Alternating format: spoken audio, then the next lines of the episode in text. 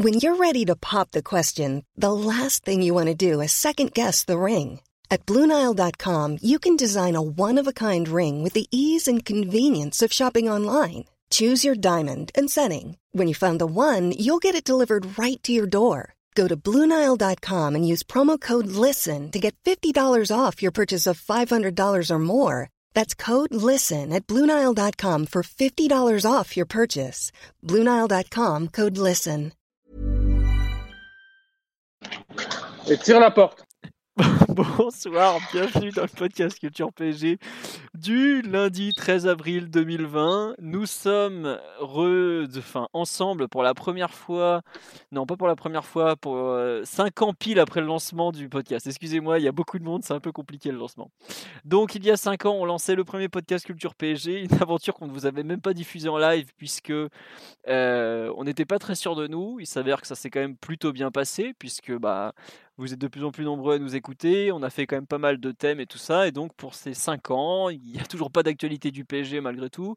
Mais on a décidé de faire un podcast un peu particulier où on va mélanger, si on y arrive, parce que c'est pas sûr vu que les thèmes sont, sont pas très très bien définis, je vais pas le mentir, hein, à mélanger donc euh, ces 5 dernières années d'analyse du club, d'analyse un peu du podcast, ce qu'on aurait pu faire de bien, ce qu'on a pu faire de bien ce qu'on aurait pu faire de mieux, parce qu'on peut toujours faire mieux, il, y a pas, il faut le dire, hein, il n'y a pas de, de souci à ça. Il y, a, il y, a, des trucs qu'on a loupés, des trucs qu'on qu'on aurait dû faire, qu'on n'a pas fait.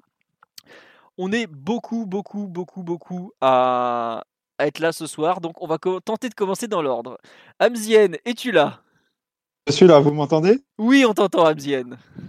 Bonsoir tout le monde, quel bonheur, quel bonheur de revenir dans ce fameux podcast, cinq ans après. Exactement, Abzienne faisait partie des cinq à avoir fait le premier podcast. Nous avions déjà Monsieur Martinelli qui était là. Salut à tous, salut à tous. Voilà. Bon, je suis pas devenu, je suis pas devenu agent de joueur entre temps comme Abzienne, mais.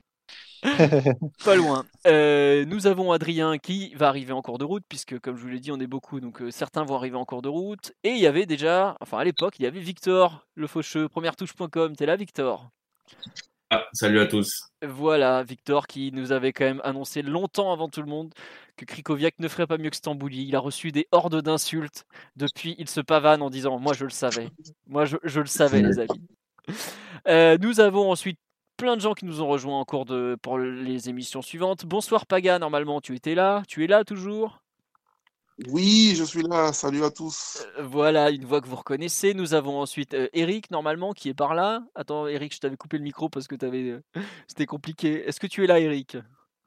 Oui, je suis là, vous m'entendez? Oui, on t'entend très bien. Oui, bonsoir tout le monde. Voilà, nous avons ensuite reçu pendant longtemps l'ami Ryan. Ryan, es-tu là, mon cher? Je suis là, ouais. Salut à tous. Voilà, qui est donc Ryan est pratiquement le seul non-supporter du PSG qui a fait des dizaines et des dizaines de podcasts, qui avait aligné Unai Emery bien avant tout le monde, même après des victoires. Il avait dit ça ne tiendra pas, messieurs, ça n'ira pas loin tout ça. Donc voilà. Euh, normalement, nous avons aussi des personnes qui nous rejoignent plus récemment. Omar, tu es là? Salut tout le monde. Voilà, Omar, qui tu es dans le podcast depuis deux ans maintenant à peu près quand même. Quand même. Ouais, ouais, même plus que ça, presque trois. Euh, nous avons aussi, attendez que je me perde pas, l'ami Harold de Doumbé qui est là aussi normalement. Ouais, ouais. Bonsoir à tous. Voilà, il y a beaucoup de gens qui nous souhaitent un bon anniversaire à tous. Merci à voilà, enfin beaucoup de présentations, mais en tout cas merci à tous. Nous avons l'ami Simon aussi qui est là. Salut les gars, salut à tous. Voilà, et on va finir avec le dernier arrivé, je pense, dans le podcast, qui est Antoine. C'est ça, salut à tous. Évidemment, je ne l'ai pas cité, mais il y a François qui m'a remplacé à l'organisation du podcast à plusieurs reprises, qui normalement est là aussi, si elle a fini de manger avec la petite. Salut à tous. Voilà. Euh, donc, on va commencer par premier thème un peu, enfin, même si on va en faire plein des thèmes. Euh, qu'est-ce que, bah tiens, qu'est-ce que le, pour vous, qu'est-ce que le PSG a fait de bien, par exemple, sur, on va commencer un thème un peu PSG, parce que vous pouvez poser des questions sur le live, il n'y a pas de souci. Euh, qu'est-ce que le PSG a fait de bien sur ces cinq années de podcast. Donc en, avril 2015, on était à deux doigts de, se faire éliminer par le Barça en Ligue des Champions de mémoire. Donc ça, ça bon, on n'a toujours pas revu les quarts de finale depuis puisque le, coronavirus. Non, excusez-moi, on les a vus en 2016. Mais euh, on les a, on n'a pas eu beaucoup de podcasts de quarts de finale. Euh, quel est euh, finalement, messieurs, qu'est-ce qu'on a fait de bien? Bah tiens, on va, on va donner la parole à Paga qui a, a beaucoup de choses à dire en général. Qu'est-ce que le PG a fait de bien, Paga, pour toi sur ces cinq, ces cinq dernières années justement? Et ça commence bien, dis donc. Gros échec pour commencer. Euh, bon, euh, c'est pas grave. Euh, Victor, puisque Paga n'est plus là. Non, Paga, on t'entend? Ah, tu, Oui, ah, tu m'entends? Oui, oui, vas-y, vas-y, mon grand. Ah, bah super. Ah, j'avais coupé le micro en fait, c'est pour ça. Ah, excuse-nous. Vas-y, ça risque d'être un peu le bordel, on vous prévient. Ah oui, oui, c'est pour ça, il vaut mieux. Euh, ça fait plaisir d'entendre des vieux voix là, genre des vieilles voix que j'ai pas entendues depuis je sais pas combien de temps. Mais euh, en fait, en réfléchissant sur, sur ce sujet, limite, j'ai presque pas envie de parler du terrain. En, vrai, je sais même pas si on arrivera à avoir l'effectif parfait en fait. On peut, on a beau changer les joueurs, bah, effectivement, il y a beaucoup de choses à, revoir, hein, clairement. Mais on aura toujours des joueurs qui sont meilleurs que d'autres. On aura toujours des trous quelque part. Mais moi, ce qui me, ce qui m'a le plus déçu, c'est la structure du club. C'était le bordel, franchement, depuis 2015. C'est vraiment, même avant 2015, c'est vraiment le bordel. On ne sait pas qui décide. Un coup, c'est le boss, c'est Nasser. Un autre, c'est Blanc. Ensuite, euh, les autres coachs qui viennent, cer- certains qui arrivent à imposer leurs joueurs. Ensuite, parfois, c'est le directeur sportif qui arrive à imposer son joueur. On- c'est- ça partait en live, France. Sincèrement, ça partait en live. À la limite, si on arrive à se stabiliser un petit peu au-dessus, je suis d'avis que ça suivra sur le terrain. Quels que soient les joueurs qu'on aura, ça suivra. En fait, ouais, c'est marrant, c'est que sur ces 5 ans, bon, les, euh, sur le live, on nous dit il y a 5 ans, Neymar nous mettait déjà en PLS. Ça, c'est vrai qu'on jouait contre lui. Bon, depuis, il est, il est, il est arrivé, on- comme on me le dit, il a- on a recruté des grands joueurs. Mais au niveau de l'organisation, en 5 ans, on, est- bon, on a eu 3 entraîneurs. Donc, 3 entraîneurs en 5 ans, c'est globalement raisonnable. hein, Il n'y a, pas de- il y a pas de démesure. Autant, autant Mais- directeur sportif. Mais par contre, ouais, on a eu en directeur sportif, bah, à l'époque, on avait euh, Olivier Létang, adjoint de personne, qui était plus ou moins adjoint d'Al Khelaifi. On a ensuite, euh, ensuite eu bah, Olivier Létang un peu plus responsabilisé. On a eu Patrick Kluivert, le magnifique. On a eu Antero Ah. Henrique. Et on a finalement, aujourd'hui, on a de nouveau Leonardo. Donc autant dire qu'on a eu, euh, on a eu plus de directeurs sportifs que d'entraîneurs. Euh, tiens, Amzien, toi qui aujourd'hui a intégré largement le, le milieu du foot, euh, qu'est-ce que tu en, en penses un peu de cette alternance permanente de, de directeur sportif? Si ça te met mal à l'aise, tu peux me dire non, je vais me faire virer demain. Non, non, non, non, on va pas. je, pense que, le Paris Saint-Germain a, mis du temps avant de trouver peut-être l'homme idéal au bon poste. Et, c'est vrai qu'aujourd'hui, c'est très compliqué de trouver les bonnes personnes pour structurer un club. faut pas oublier quand même que, mine de rien, le projet QSI, il il il est en place depuis 2012. Ça fait même pas 10 ans. Et, euh, et tout à l'heure, quand Paga a, commencé en préambule, il a dit Moi, j'ai pas envie de parler terrain. Et c'est vrai que depuis cinq ans, bon, le terrain, on a, peut-être euh, su asseoir notre, domination en France. On perd le titre en 2017, on, perd les coupes l'an dernier, mais globalement, en France, on a su au moins faire du PSG le, club numéro un. On a les moyens qu'il faut, certes, mais encore une fois, euh, encore une fois, c'était nécessaire. Mais, c'est vrai que pour moi, ce qu'on a fait de bien en cinq ans, c'est c'est peut-être pas la structure. Euh, je vous rejoins parce que Leonardo, il est arrivé, il est revenu au club il y a, il y a moins d'un an et il essaye de, de, se démener pour, pour, pour rendre le PSG un peu plus cohérent globalement. Mais quand tu recrutes en un seul mercato euh, deux joueurs de, de l'aura de, Kylian Mbappé, de Neymar, que, que tu parviens à les recruter, à les ramener au PSG, il faut pas oublier, faut pas oublier d'où on vient. Et, et moi, c'est de ce côté-là peut-être que, euh, que je, je, je garde le, côté positif. C'est euh, c'est qu'on a su euh, mettre les, moyens de nos ambitions. Et, euh, euh, et, quand tu vas chercher Neymar, quand tu vas chercher Mbappé, que tu parviens à les conserver malgré deux éliminations de suite en huitième de finale, mine de rien, de ce côté-là, tu arrives à asseoir un peu ta, ta domination en, en Europe, au moins sur le marché des transferts. Après, après sur les résultats, ça, ça prendra du temps, mais mais moi, si j'ai un point positif sur ces cinq dernières années, ouais, c'est peut-être ce côté-là. C'est, peut-être ça a pris du temps à remplacer Ibrahimovic, mais une fois qu'on a lancé la machine, bon, on fait un, un double coup du tonnerre sur le marché des transferts et on essaye quand même de, construire autour de ces, deux, joueurs. C'est compliqué, c'est compliqué. Peut-être qu'il faudra en sacrifier un, mais on, s'est donné, les, les moyens de nos ambitions. Très bien. Euh, Ryan, qu'on a plaisir à entendre, qui a un avis souvent un peu différent du nôtre. Toi, d'un point de vue extérieur, parce que bon, c'est pas, un, secret, tu supportes le Real Madrid, hein, voilà. Hein.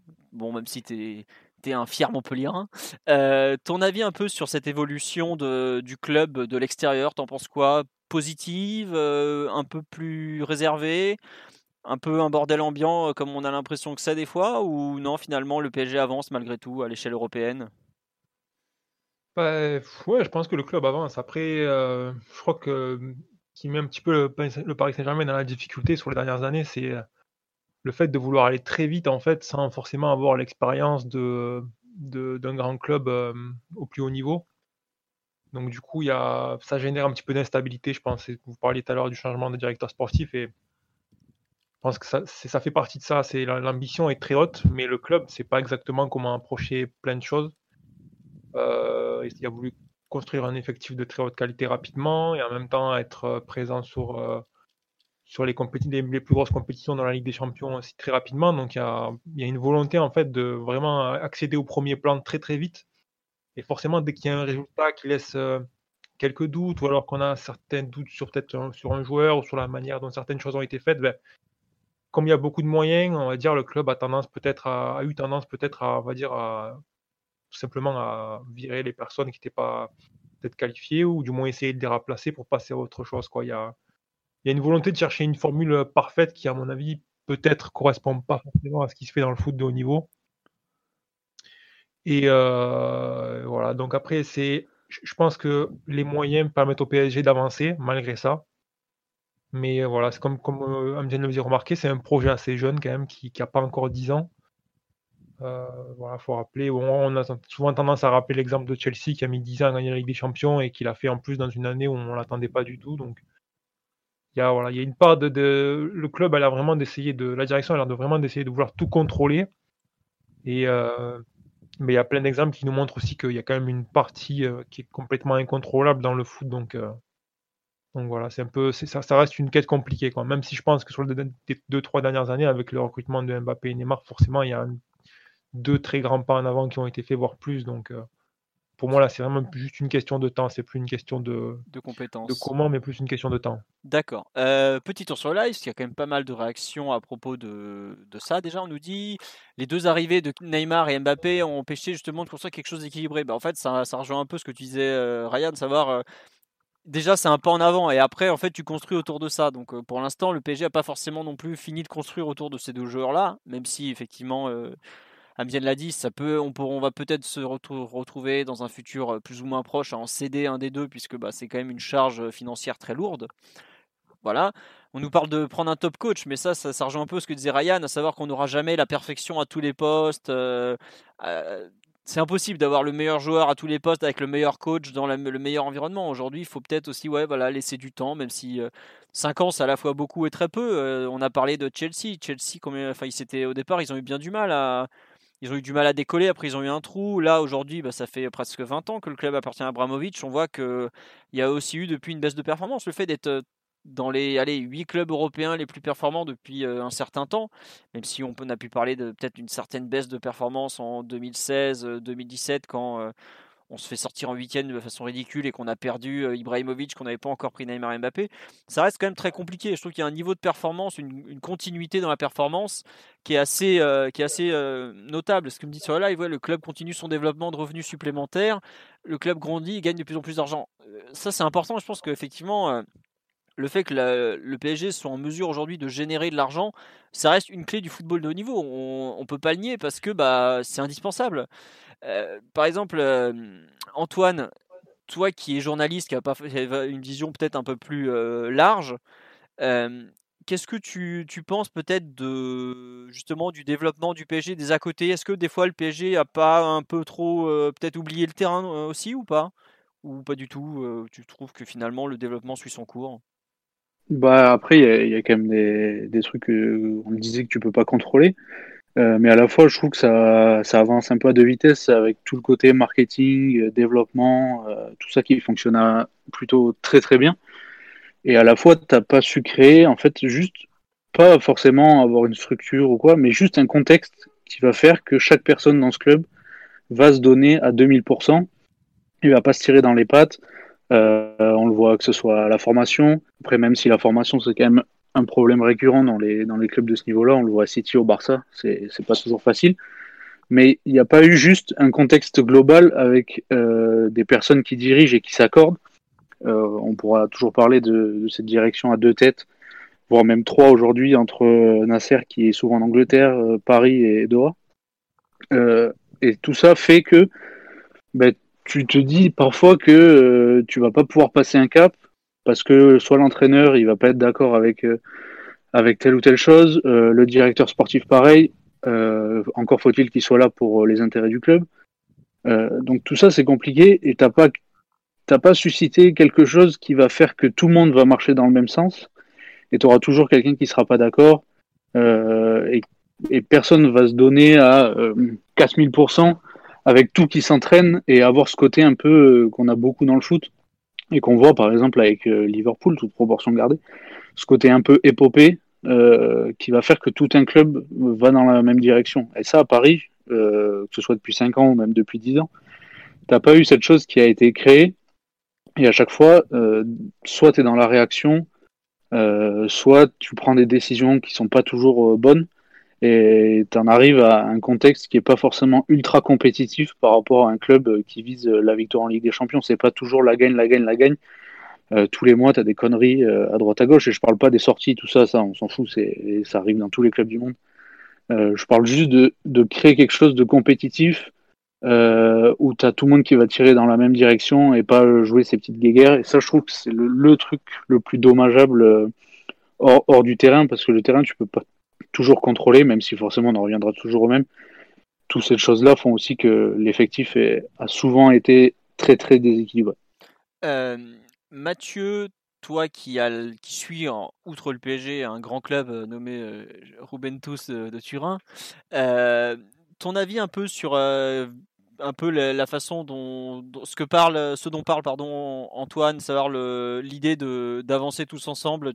Tu, le ressens un peu cette différence entre un club qui justement euh, la Juve a quand même un vestiaire très très fort, euh, très tourné vers le club. On l'a encore vu avec le coronavirus où ça a été les premiers à négocier un arrêt des salaires pendant 4 mois et tout ça.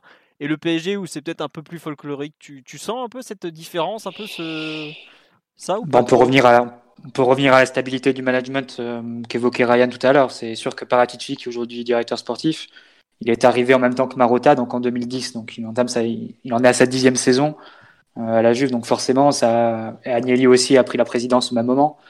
Donc euh, effectivement, on a, a un projet qui est développé sur plus de temps à la Juve, mais ça, mais c'est pas pour autant la martingale ou le, remède, vraiment miracle, parce que la Juve dans, le même temps aussi fait des erreurs s'est trouvé aussi à, diriger des, des, situations où elle a semblé vouloir grandir un peu trop vite. On l'a vu aussi avec, euh, avec l'achat de Cristiano Ronaldo, par exemple, qui n'a pas été aussi bien euh, géré ou, euh, ou intégré euh, comme on aurait pu le, le, penser. La Juve a fait des erreurs similaires à celles qu'a pu faire le PSG avec, avec le double achat de Neymar Mbappé et la construction d'un effectif un peu, un peu déséquilibré autour de sa star qui, qui prend une part conséquente du budget du club. Mais si tu fais le bilan des, des cinq ans PSG, je pense qu'il y a plusieurs étapes parce que les, la première année, la deuxième année jusqu'à 2016, on va dire, c'est un peu la, la, fin ou la continuation d'abord et puis ensuite la fin d'un projet qui avait été amené et amorcé en 2011. Euh, donc l'époque et la génération de Ibra, de Thiago Motta, etc. Et je pense que c'est plus à partir de 2016 et donc euh, toute la gestion de l'après Ibra, de l'après Laurent Blanc où il y a eu beaucoup de tâtonnements au, PSG et ce qu'on n'est jamais vraiment réussi à, ce qu'on n'a jamais vraiment réussi à construire, c'est au fond une sorte de duo directeur sportif entraîneur qui arrive au même moment, qui arrive avec la même idée au sein de l'effectif. Et c'est ce qui est un peu euh, frappant, je trouve, quand on regarde un peu la stabilité du club depuis quelques années, c'est que le directeur sportif et l'entraîneur ne changent jamais la même année. Il y a toujours un décalage d'un an où euh, l'entraîneur doit faire avec un directeur sportif qui ne l'a pas choisi et inversement. Donc c'est effectivement ça, ça rejaillit ensuite sur la, cohérence de, l'ensemble. Ça a été les aberrations de l'époque euh, entre Enrique avec euh, Emery puis Tourelle entraîneur, deux entraîneurs qui n'ont pas choisi. Et ce qui a donné aussi lieu aux, effectifs déséquilibrés euh, qu'on a eu pour pour gérer un contexte qui était tendu parce que effectivement financièrement Mbappé et Neymar ensemble ça, pose des contraintes et quand t'as pas une, parfaite symbiose au sein du management pour gérer ces contraintes là forcément tu fais des erreurs et on les a payées mais donc voilà, je dirais que c'est plus l'après Ibra et l'après Laurent Blanc qu'on est, on a vraiment tâtonné quel est notre nouveau projet, quel est notre nouveau modèle. Et même aujourd'hui, on est un peu, euh, on est un peu dans ce doute-là, puisque Leonardo en début de saison parlait lui-même de ans de transition. Donc euh, il y avait beaucoup de choses à régler, où c'était pas la saison miracle, on était vraiment en, position de, tout viser, d'atteindre tous les objectifs. Donc c'est, on est encore un peu en attente, on est encore en train de changer, de chercher notre voie. Et ce qui est un peu regrettable, c'est qu'on arrive presque à la fin de, ce premier projet Mbappé-Neymar, vu que c'est la fin de la troisième saison ensemble. Euh, on va arriver quand même à une situation où si s'ils ne veulent pas le prolonger, on va devoir s'en séparer. Donc euh, on a quand même cette crainte d'arriver au bout du projet Mbappé-Neymar sans avoir jamais construit quelque chose de, solide et de, viable et de oui vraiment de, cohérent autour d'eux. Donc c'est après est-ce que ça nous empêchera de, gagner avec des champions? Je ne sais pas euh, parce que même dans, des circonstances normales, tu aurais pu la gagner cette année.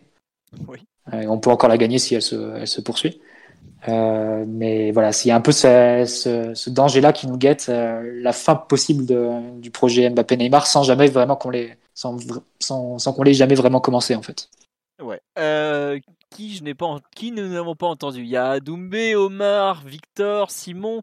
Euh, allez Omar, tu, tu, toi qui aimes euh, nous décrire euh, les mots du PSG avec beaucoup de sagesse sur un peu les observations de Mathieu, savoir, en gros, on a fini une ère, mais on a l'impression que la, la secondaire QSI n'a pas, pas non plus totalement commencé, qu'elle est peut-être même déjà en train de se clore. Tu, tu rejoins un peu cet avis ou tu penses justement qu'on est en plein milieu et qu'on va pouvoir encore euh, la continuer un certain temps, par exemple? Non, je rejoins, je rejoins totalement ce que, ce que Mathieu vient de dire. Euh, le, le, fait d'avoir recruté Neymar et Mbappé, c'est un, un, élément très marquant de, de l'RQSI auquel on n'a pas corrélé des, performances sportives qui correspondent en fait au, standing de ces transferts-là. Donc ça amène en fait bah, chez moi, au niveau plusieurs, euh, plusieurs regrets, c'est que déjà, ben, on n'a pas réussi à avoir une identité de, une identité de jeu très claire avec ces deux joueurs-là. Donc, ben, forcément, ça fait des équipes qui sont euh, pas forcément euh, hyper cohérentes et sans regarder le prisme d'une victoire en Ligue des Champions, c'est compliqué d'être performant quand on n'a pas de régularité, ne serait-ce qu'en championnat.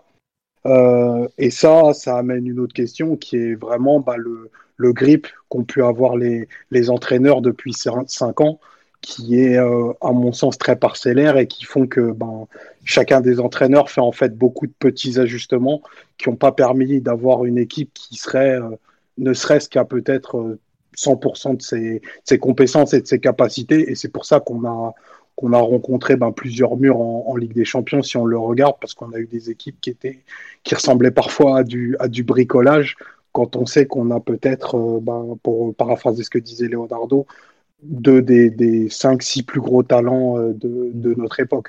Donc ça, c'est quelque chose d'assez euh, frustrant, du, du, moins sur la période. Et pour ne pas parler que des choses négatives, je pense que, mine de rien, le club, le club a quand même grandi euh, au-delà euh, au-delà du fait de ne pas avoir euh, ben, la meilleure équipe de l'RQSI en ce moment, le club a fait des progrès notables en, matière de formation, notamment. on s'est aussi pas mal, pas mal structuré dans, dans des aspects marketing moins liés au terrain, mais qui sont essentiels à, à l'économie du foot d'aujourd'hui. Donc, en, en, tout ça, le, le, projet QSI qui a, qui a, démarré depuis, depuis moins de dix ans, comme disait Amzien, a, a fortement boosté le club, mais euh, on n'a peut-être pas eu encore euh, ben, les performances et je dirais même l'équipe qui va, bah, qui va cristalliser toutes ces progressions-là et, et, nous permettre de, de, faire une épopée européenne pour, euh, pour reprendre ce que disait Antoine tout à l'heure.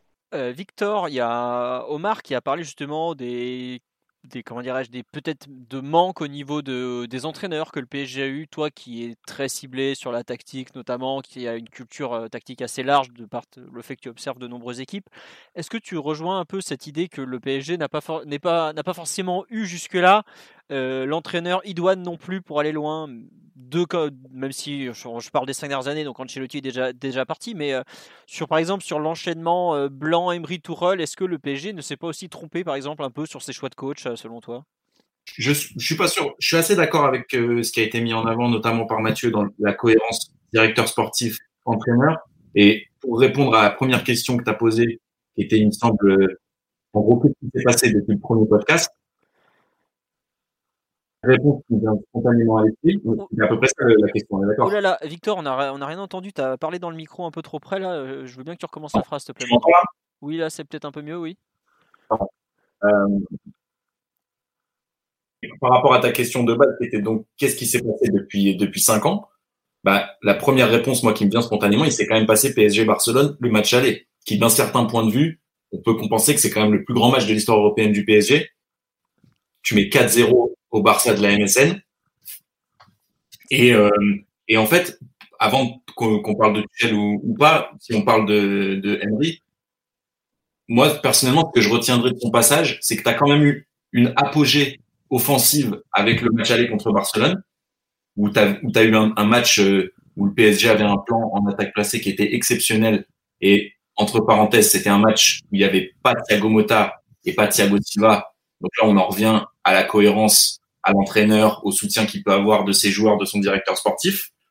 Et une autre chose que je veux dire par rapport à, à Emery et au PSG, qui, dont on a moins parlé, je pense, ces dernières années, même si ce match contre Barcelone, évidemment, le match aller est tombé, est tombé à l'eau euh, après le match retour. C'est aussi le match aller à Madrid qui est pour moi défensivement un des matchs les plus aboutis du PSG. Et si on devait retenir une chose du PSG QC, c'est quand même que dans tous les aspects, on va dire pénibles du jeu, c'est-à-dire rigueur tactique et euh, large, largement travail défensif, le club est un peu euh, déficitaire par rapport à des véritables institutions comme la Juve, même si je sais que véritables institutions, ça va faire grincer des dents. Vous voyez ce que je veux dire? Des projets moins jeunes. Et, euh, ce match à Madrid, il était vraiment abouti défensivement. Faut, faut se rappeler de ce qui se passe. Euh, Paris joue en 4-1-4-1. Una, il met pas Thiago Silva, il met Kimpembe Marquinhos. Paris défend hyper haut jusqu'à la ligne médiane. Et jusqu'à la 79e minute, ça se passe vraiment très bien. Le premier but du Real, c'est un, c'est un vol. Il n'y a pas but. Et, euh, et Paris vraiment va, va, faire le match qu'il faut pour ramener une clean sheet et donc possiblement une victoire de, de Madrid à l'aller. Et, euh, et finalement, euh, tout s'effondre quand Zidane passe en 4-2-4 euh, de façon très audacieuse. Et le, un des joueurs qui, qui, qui défaillit à ce moment-là, c'est le milieu def du PSG. Et le milieu def du PSG, euh, à ce moment-là, c'est euh, Et donc là, on peut en revenir à la, à, aux questions de cohérence du projet. Et tu peux penser qu'avec juste un véritable 6 de métier sur ce match, tu, tu peut-être tu ramènes la victoire de Madrid. Et on parle pas de n'importe quel Madrid, on parle d'une équipe qui a gagné trois fois de suite la Ligue des Champions, qui est peut-être la meilleure équipe de toute l'histoire du foot. Donc, si je devais retenir une chose, moi, c'est peut-être que ce qui a toujours manqué, c'était de la rigueur défensive, mais que globalement, à chaque fois, il y a eu une bonne direction qui a été prise, et parfois, euh, on n'a pas capitalisé dessus. Mais en, tout cas, le PSG qui a attaqué au match aller contre Barcelone et celui qui a défendu au match aller contre Madrid, deux équipes qui ont été sorties en huitième, si tu additionnes ces deux équipes, c'est sûr que tu as une équipe qui peut gagner la Ligue des Champions.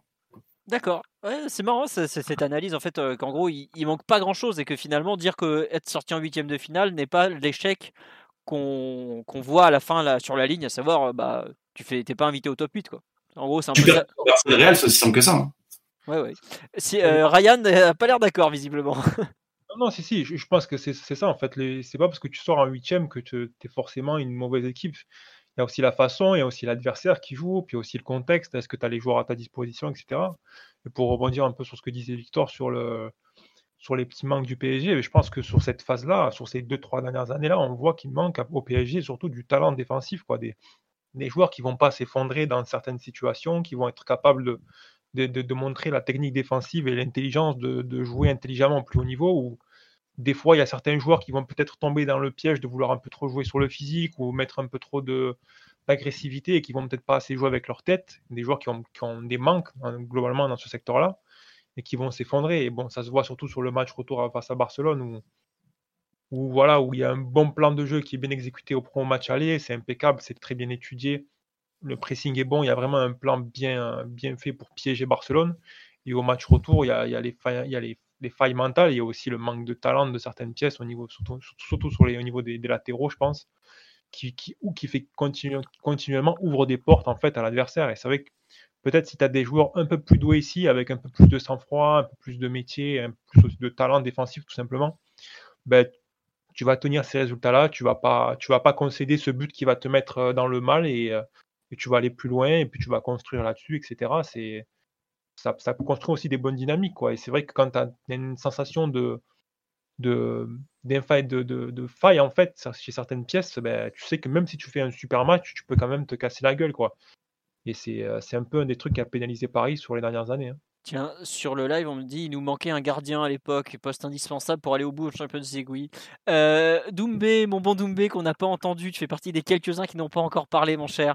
Euh, Est-ce que tu rejoins un peu l'avis de, de Ryan sur le fait que le PSG a finalement peut-être pas assez investi, peut-être défensivement à ce niveau un peu depuis le début de l'RQSI. Je pense.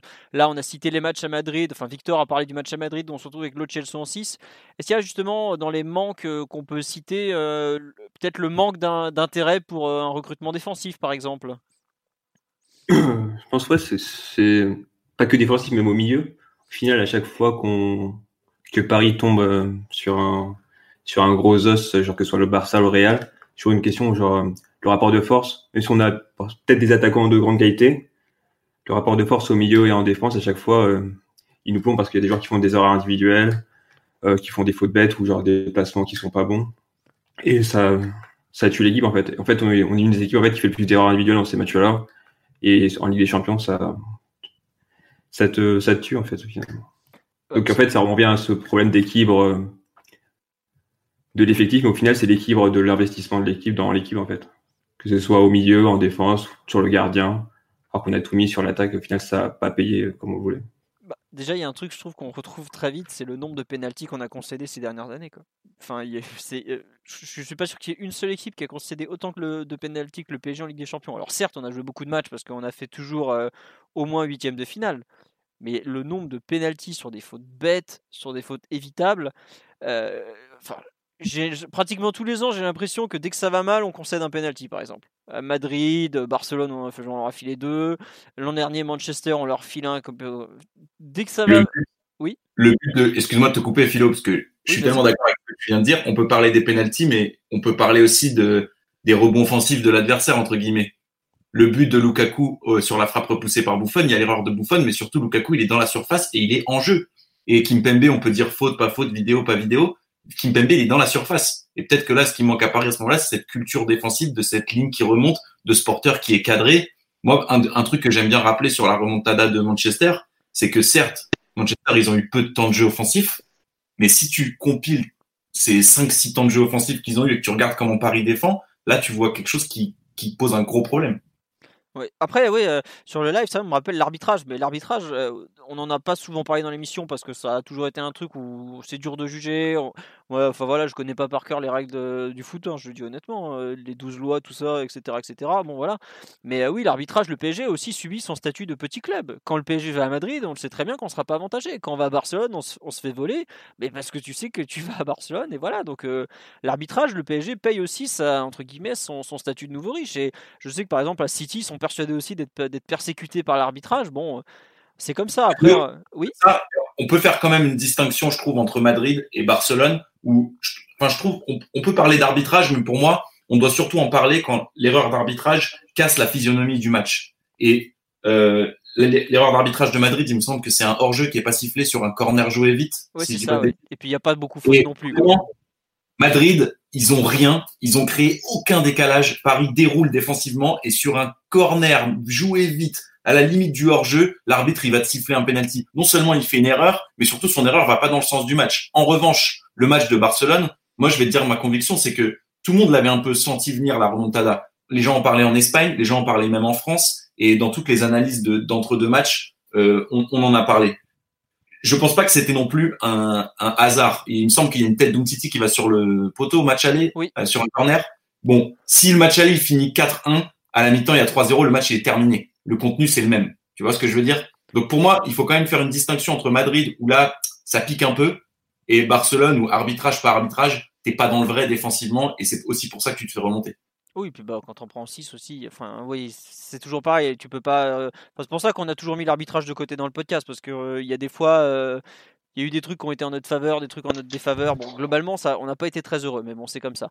L'ami Eric, tu es là ou pas? Ouais, je suis là. Ah bon.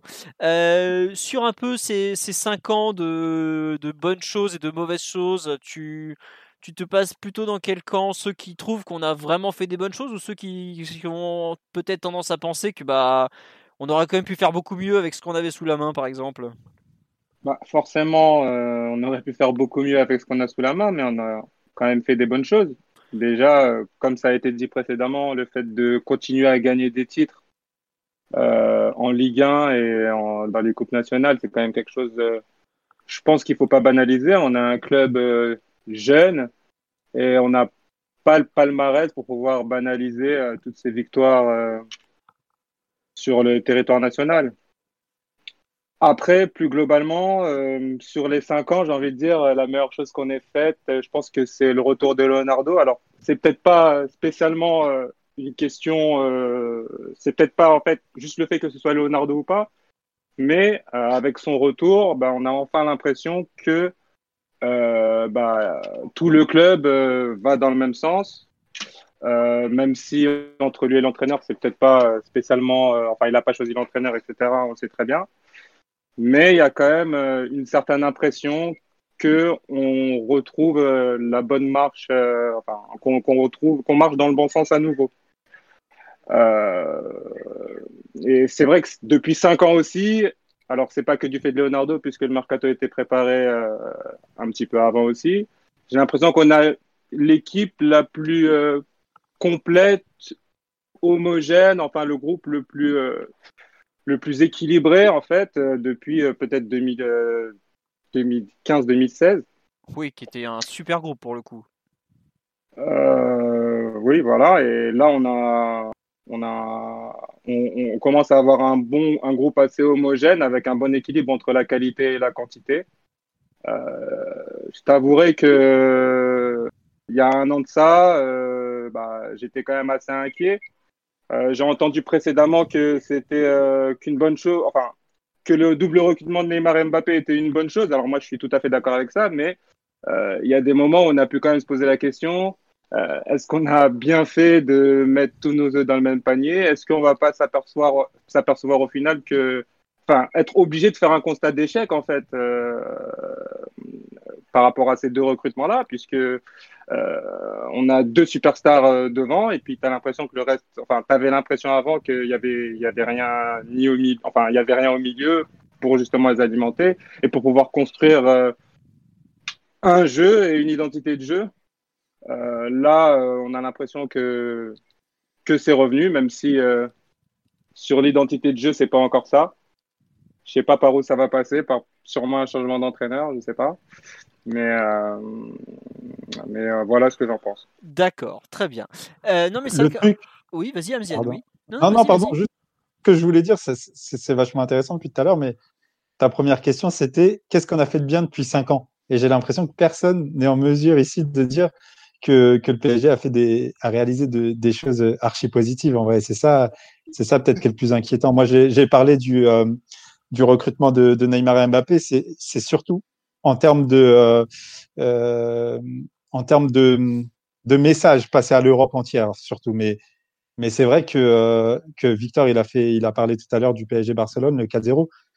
Ouais, c'est peut-être le meilleur moment des cinq ans passés en termes d'émotion, mais vite gommé par le, par le match retour. Donc, euh, donc il ne faut pas oublier la base de ta question, c'était qu'est-ce que le PSG a fait de bien en cinq ans Et j'ai l'impression que personne n'est en mesure de, de parler positivement de ce, de ce type de choses, Bah, moi, tu vois, il y a un truc qui me choque, c'est qu'à part Eric, qui a parlé du fait de gagner des titres à l'échelle nationale, on a parlé que de Coupe d'Europe en fait. Il n'y a pas une remarque. Exactement. Voilà, et tu vois, c'est là où on, on compte- on se rend compte à quel point euh, le PSG actuel est complètement focalisé sur l'Europe. Et je pense qu'il y a 5 ans, il y avait beaucoup plus d'engouement pour le fait de gagner la Ligue 1, de gagner la Coupe de France, la Coupe de la Ligue. Et c'est un truc qui a complètement basculé, à savoir, euh, aujourd'hui, entre guillemets, le PSG a complètement assis sa domination française. Il n'y a plus de débat. Il y a eu Monaco qui a été un extraordinaire adversaire en 2017, mais ça n'a pas duré tant que ça. Mais aujourd'hui, le PSG fait entre guillemets sa saison est de plus en plus en train de se jouer sur la Coupe d'Europe. Et rien que ça, je trouve, c'est à la fois bien, mais c'est super dangereux. C'était, euh, c'est voilà, il y a On peut le 5 voir ans. un point négatif, ça, Philo. On peut dire aussi que maintenant, la Ligue 1 est moins compétitive que jamais et que Paris n'est pas du tout dans un contexte qui lui permet de, de s'exercer en vue de la Coupe d'Europe sur plein de plans du jeu. Ah bah ça oui, après est-ce que euh, ça a gêné par exemple d'autres équipes euh, Enfin tu vois euh, Lyon qui quand même fait pas fait pas de, de très grandes choses en, en championnat, qui arrive à gagner contre la Juve par exemple, tu as quand même pas mal de contre-exemples d'équipes. Et ça, c'est une question de profil. C'est une question Ouais, de oui. profil. Moi, je pense profondément que euh, c'était injuste que si Paris gagne tous les matchs de Ligue 1 5-0, euh, il faut souligner le bon travail qui est fait. Et forcément, ça veut dire que tu n'es pas dans l'improvisation après, au moment de faire des ajustements, par exemple en Ligue des Champions. Ça, c'est sûr. Non, mais tu vois, le, niveau de la Ligue 1, par exemple, c'est un débat. euh, moi, je suis d'accord avec toi que c'est peut-être un frein pour le PSG. Mais il faut aussi voir le positif, à savoir, tu, tu as quand même avancé malgré tout dans, dans ta domination nationale. Aujourd'hui, t'es pas l'équivalent de la Juve sur le championnat, mais, mais pas loin, pas- ou du Bayern. Aujourd'hui, tu es, un peu une sorte de Bayern français sur le, la domination nationale. Et ça, malgré tout, euh, ça, oui, euh, Eric?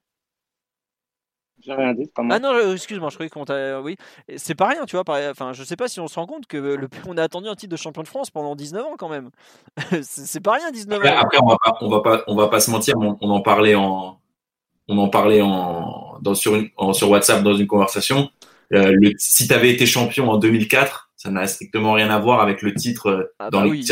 maintenant. Ça aurait eu une saveur et une magie euh, dont on a, dont on aura tous rêvé. Et je pense que pas pour revenir sur le podcast d'avant, qui était d'ailleurs magnifique et bravo à tous ceux qui ont participé.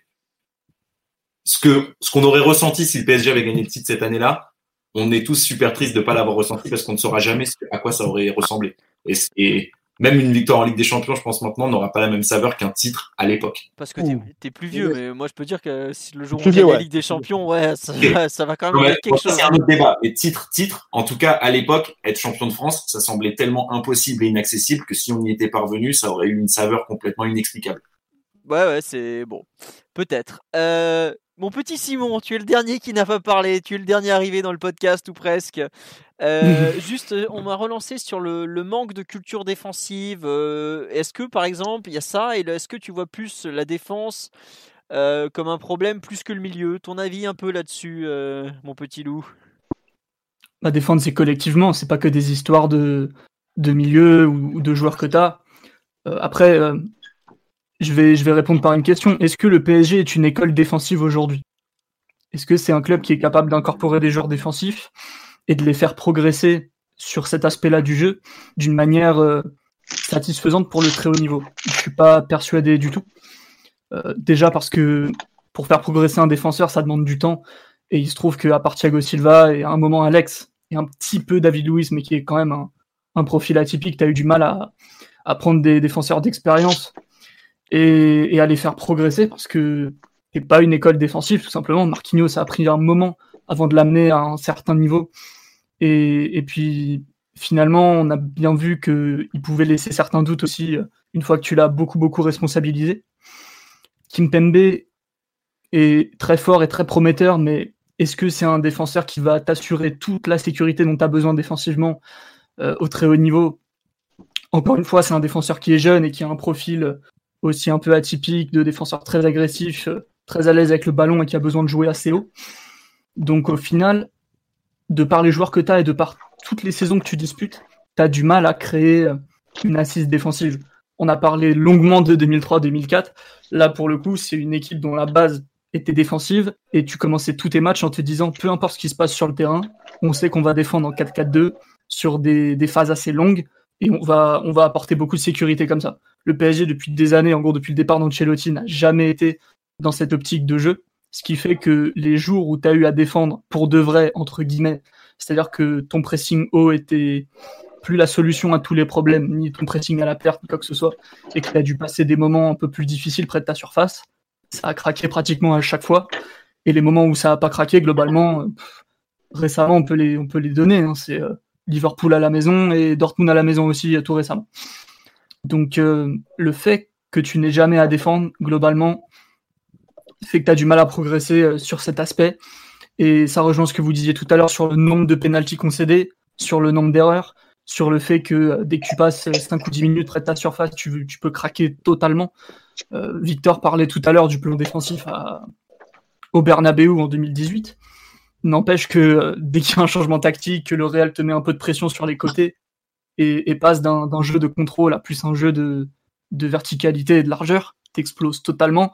Et les joueurs que tu as à ce moment-là sont complètement incapables de protéger la surface, que ce soit Meunier à droite, que ce soit les défenseurs centraux, euh, surtout qu'il n'y avait pas Thiago Silva qui lui ramène un peu de qualité dans la surface.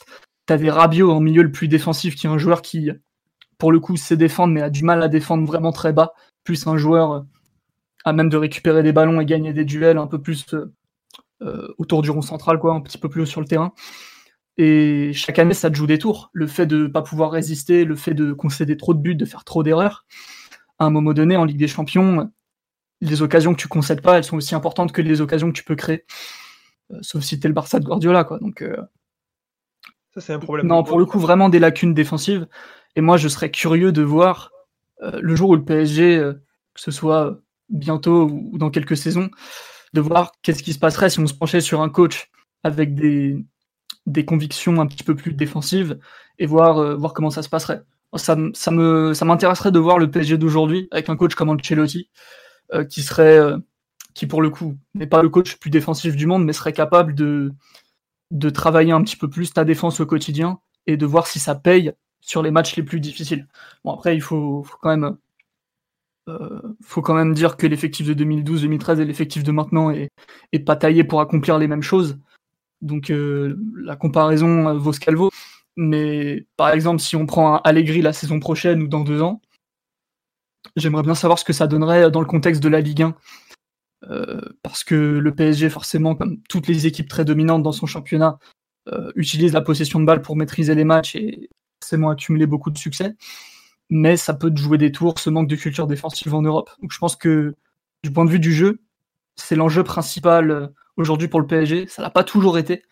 Euh, le PSG d'Emery, notamment, euh, a pu montrer certaines choses défensivement dans les gros matchs, mais pas tout le temps. Ça a pu vite péter par moments.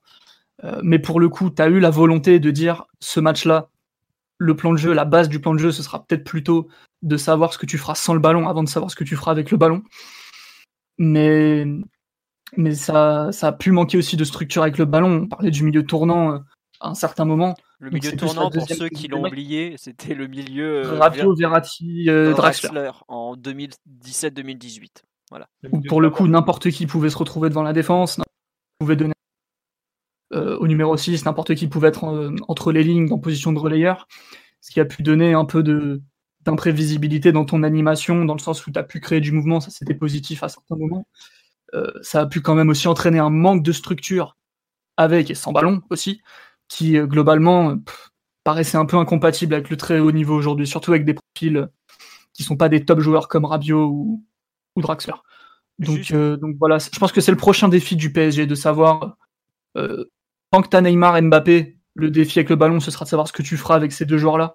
Et, et le deuxième grand défi, à mon avis, pour l'année ou les deux, trois prochaines années à, à venir, ce sera vraiment de savoir si tu peux retrouver un peu de, un peu de culture défensive dans, dans ton équipe. D'accord. Est-ce que, est-ce que finalement tout ça, ça se centre pas C'est c'est une question, hein, c'est pas une question rhétorique, mais est-ce que tout ça, finalement, ça se centre pas autour d'un poste, finalement, qui est celui de 6, qui a toujours été défaillant d'une façon ou d'une autre? Est-ce que le joueur ultime dont Paris a besoin aujourd'hui, ce serait pas une sorte de mélange entre Casemiro et Prime William Carvalho de 2016 Est-ce que tous les échecs T'as osé nous sortir William Carvalho, Victor. T'as pas honte. hein.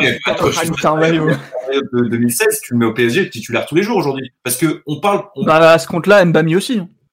Ah oui. Mbami, meilleur joueur de la Coupe des C'était un peu notre tendance à nous, mais euh, Mbami 2004, euh, il mange pas à la table. Enfin, William Carvalho mange pas à sa table. hein.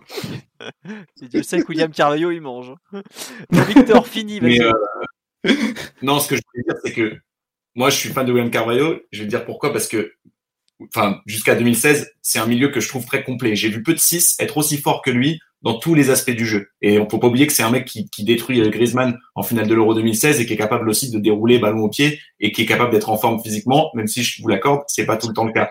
Et finalement, quand on fait le bilan de tous les échecs du PSG ces dernières années, on peut parler de Lo Celso 6 à Madrid, qui, euh, qui, qui le match tourne sur un où je crois il est, il est en train de cadrer euh, Bale qui fait la déviation qui va donner le ballon à, à euh, Asensio. Ou alors c'est le 3-1 je me souviens plus mais en tout cas il, il- il défaillit dans, dans l'aspect défensif du jeu. C'est et celui, euh, celui qui concède le penalty du 1-1 surtout. C'est c'est lui on peut, parler aussi de, on peut parler aussi de PSG Barcelone où le 6 c'était Rabiot.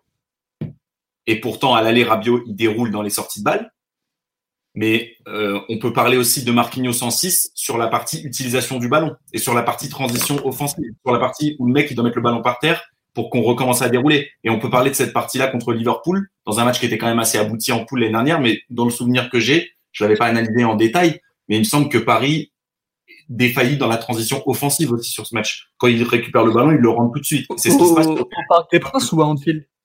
Parc des Princes. Tu fais une, Ouais, un ouais, ouais. quart du match où tu fais des bonnes choses dans la sortie de balle et tout, puis après, tu es quand même un peu sur les genoux pendant trois quarts du match. Et aujourd'hui, est-ce que ce qui manque à Paris, ce serait pas un 6 qui aurait à la fois cette compétence de faire des choses exceptionnelles dans la sortie de balle, comme ça a été le cas contre Barcelone à l'aller, mais aussi à un moment donné de faire preuve de volume de jeu et de protéger le reste des défenses, parce que comme le disait Simon, l'animation défensive, c'est pas que le back four, c'est toute l'équipe, et c'est aussi bien, bien sûr le 6.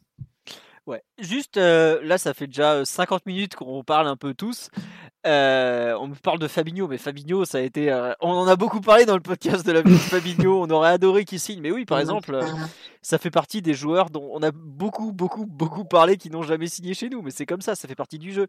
Je pense que c'est un joueur qui aurait pu changer ton destin, Fabinho. Mais Bah- globalement, euh, si, euh, enfin, si le but c'est de dire qu'il manque au PSG un joueur qui, qui a un 6 de métier ultra complet avec le ballon et défensivement et qui est capable de, de s'élever dans les grands matchs, bah, la réponse est oui. Parce que même ton, ton 6 historique, qui est peut-être, euh, bah, qui est sûrement d'ailleurs dans les trois meilleurs milieux de l'histoire du club, Thiago Motta, qui était un, formidable footballeur, mais qui athlétiquement et défensivement a, montré certaines limites, surtout après 2013. Parce que le match qu'il fait défensivement au Bernabeu dans le 4K2 d'Ancelotti était encore une très grande prestation de sa part. Mais globalement, c'était pas un joueur archi complet. Donc euh, oui, aujourd'hui au PSG, depuis des années, il t'a manqué euh, un Thomas Partey, il t'a manqué un Fabinho, il t'a manqué un, un- un- prime William Carvalho, n'est-ce pas? Donc, euh, donc Juste euh, pour. euh, attends, attends, euh, Non, non, mais eff- effectivement, cette question du 6, on l'a enfin, c'est des- c'est marrant, c'est que vous parlez de trucs, la culture défensive, les, les manques, le, Yeah. les- le fait qu'il manque pas grand chose pour faire basculer, c'est des thèmes qu'on a, qu'on a eu, enfin des débats qu'on a eu des dizaines de fois dans le podcast depuis 5 ans. Donc, euh, Ouais, et puis il n'y a pas qu'une seule bonne réponse en fait. Tu aurais très bien pu progresser avec euh, des latéraux un peu meilleurs, un 6 un peu meilleur, euh, un plan de jeu peut-être un peu aventureux sur certaines rencontres. Vois, il n'y a, pas vraiment qu'une seule réponse qui permet de dire que Paris aurait dû faire ça pour avancer. Mais il y a plusieurs pistes, quoi. Il y a plusieurs choses qui auraient pu être faites pour que le club puisse aller un peu plus loin en compétition, sans doute. ouais, bah c'est. Oui, oui, non, mais c'est sûr. Et puis gl- globalement, le PSG a forcément fait des erreurs, puisque euh, si en 5 ans tu fais euh, deux quarts de finale et, euh, et trois huitièmes, c'est ça vu les moyens engagés, parce qu'il faut quand même le dire, il y a eu quand même de très gros moyens engagés, c'est que tu as mal fait certaines choses. Donc voilà. On en est à 50 minutes d'émission déjà, alors que vous avez. je corrige, le- la, le- la masterclass de Thiago Motta, c'est à Barcelone, hein, pas au Bernabeu, monsieur, Oui. monsieur Goua. Bah après, de mémoire, quand on joue Bernabeu au match de poule, il est très bon, mais c'est- sûr que ça reste un match de poule. Euh, messieurs, on va, être- on va parler un peu du podcast aussi, puisqu'on a quand même beaucoup parlé du PSG pour l'instant. On a vu un peu tout ce, tout ce qui s'est passé, tout ce qu'on a pu faire, tout ce qu'on a pu faire de moins bien. Il n'y a que François qui n'a pas encore parlé. Euh, François, mon cher, tu es là ou pas? Ou tu t'es barré? Ouais, je. Je Euh, vous écoute religieusement. Voilà, bah écoute, euh, ça me fait très plaisir. Tu, es mon, tu fus euh, mon remplaçant brillant à de nombreuses reprises, donc ça me fait plaisir de t'avoir toi aussi. Euh, sur le podcast, tiens, on va changer un peu de thème donc. Euh, quels sont les, les podcasts finalement? Qu'est-ce que tu as apprécié au début? Qu'est-ce que tu n'as pas apprécié? Qu'est-ce que tu penses qu'on aurait pu faire de mieux, par exemple, depuis le, le début? Alors, assurément, s'il y a un truc euh, qui aurait pu être mieux fait, c'est le son. Ah bah là, quand tu dis ça, t'as du micro, micro. qui grésille, alors là, c'est dégueulasse. Ah merde, bah voilà, on y est. Euh, non, non, plus sérieusement, euh, moi ce que j'ai apprécié dans les podcasts, parce que euh, avant de te suppléer, je suis, euh, j'étais un auditeur. Euh, c'était, euh, c'est vraiment le ton différent de tout ce que on a pu entendre euh, ailleurs. C'est quand même un truc, je pense, sur lequel tu peux, euh, tu peux vraiment te réjouir, te, te féliciter toi-même et euh, tous tes intervenants. C'est le fait d'avoir proposé euh, euh, une émission qui, euh, qui est finalement euh, introuvable ailleurs sur la, le paysage footballistique par- parisien. Et voilà, combien d'émissions vont parler d'un match, d'un, je sais pas moi, un PSG Amiens, plus longtemps que la durée du match en lui-même. Euh, bah pour tout ça, j'ai envie de dire chapeau et, euh, et joyeux anniversaire à tout le monde parce que c'était, euh, ça a été vraiment cinq ans euh, très agréables à suivre et parfois même à, animer. Bon, bah tant mieux. Amzienne, toi qui aujourd'hui est, devenu un auditeur seulement qui a beaucoup participé au début, euh, tu, tu as euh, qu'est- qu'est-ce que tu penses un peu de l'évolution du podcast, du podcast pardon? Je sais que toi par exemple, qui est aujourd'hui du milieu du foot, tu as pas forcément aimé celui sur la presse dernièrement, et je comprends très bien parce que tu n'as rien dû apprendre globalement. Euh, ton avis un peu sur ce qu'on aurait pu faire de mieux peut-être Qu'est-ce qu'on pourrait changer? Qu'est-ce qui te plaît aujourd'hui à écouter toutes les semaines ou presque? Ouais, déjà, déjà c'est vrai que, comme l'a dit François, que, que je salue, c'est c'est important de souligner quand même le, le travail de qualité qui est réalisé et, euh, et euh, sans, sans forcément te flatter, Philo, je tenais à te, à te féliciter, à te remercier pour ça. Euh, déjà, sache que dans le, dans le monde du, du, du football, tu es devenu une référence. Oh là Je pense que beaucoup de personnes écoutent et écoutent, écoutent le podcast et lisent, et lisent Culture PSG et c'est toujours bon de le rappeler, mine de rien. C'est euh, quelque chose de qualité et je trouve que, que, que, que, tu as, que tu as, que vous avez au fil du temps trouvé la, la bonne formule autour du podcast. Euh, c'est vrai qu'on avait commencé, c'était un peu sur un coup de tête. Je me rappelle que tu avais fait un groupe, tu nous avais proposé ça il y a, il y a cinq ans. Eh ben, écoute, euh, cinq ans après, j'ai l'impression que tu as réussi à créer une, une, petite structure. Moi, c'est vrai que je suis un, je suis un auditeur maintenant et euh, et tu as trouvé un peu une équipe type avec Mathieu, euh, Simon, Omar, que je trouve pertinent, que je trouve hyper bon. Moi, le seul, le seul hic, je te l'ai déjà dit, c'est peut-être que je trouve ça un peu peut-être longué.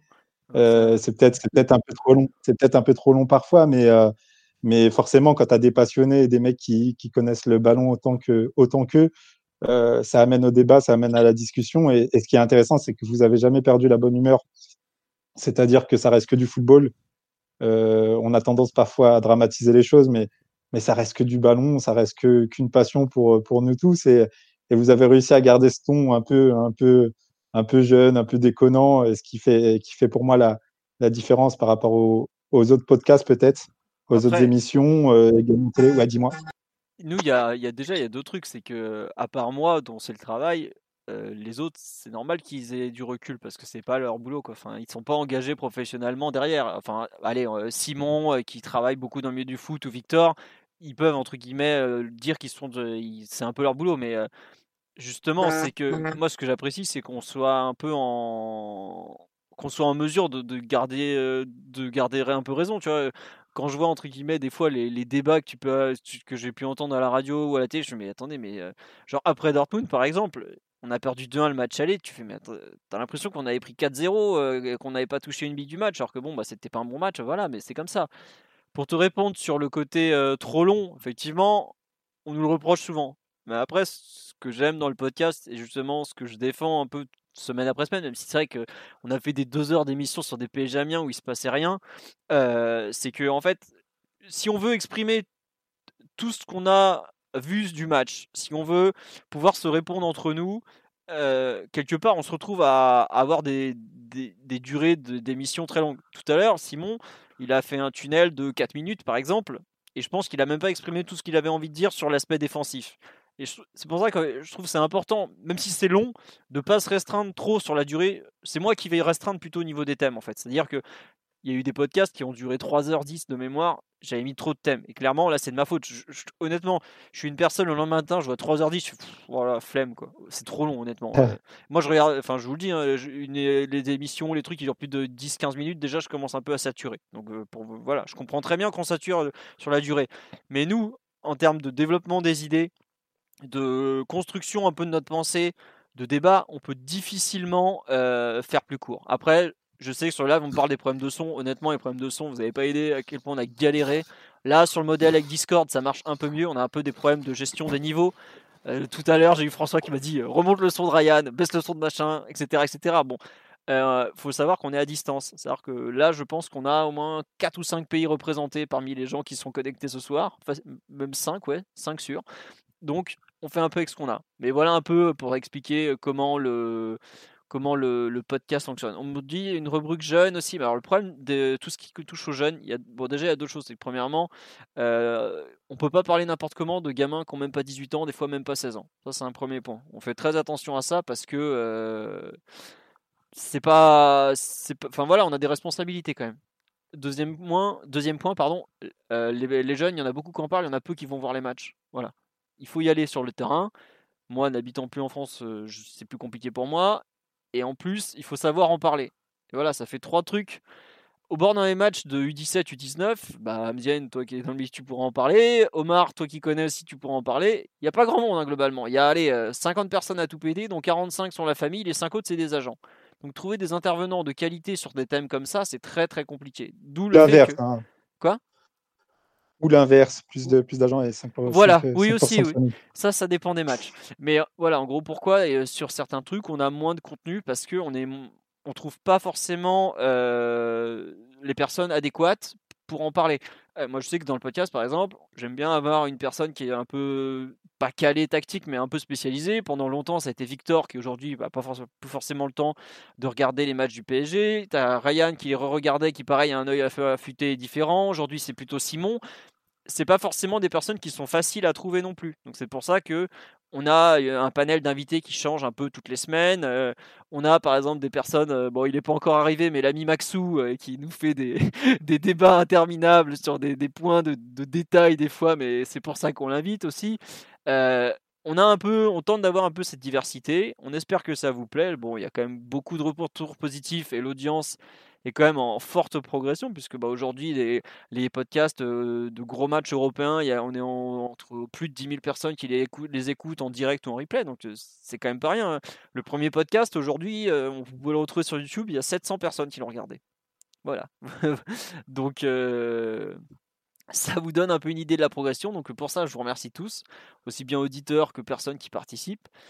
J'espère que ça continuera. Il n'y a pas de raison. On parle bah, des tunnels d'Alexis. Bah, Alexis est censé arriver, donc normalement il, il pourra vous en refaire un. Mais donc voilà. Euh, Paga, J'avais juste, oui, vas-y. Oui, juste, un dernier point, pardon, juste un dernier point, et ça c'est ça c'est tout à ton honneur, c'est euh, le fait que tu aies donné la parole à des gens qui en avaient pas forcément l'habi- l'habitude. Tu as donné une audience à des, à des personnes, euh, nous de base, euh, et on l'est toujours, on n'est rien.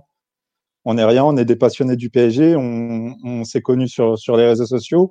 Et je pense qu'il y a de, nombreuses personnes un peu plus, euh, un peu plus hypées ou un peu plus euh, connues que nous qui auraient aimé être dans ce podcast.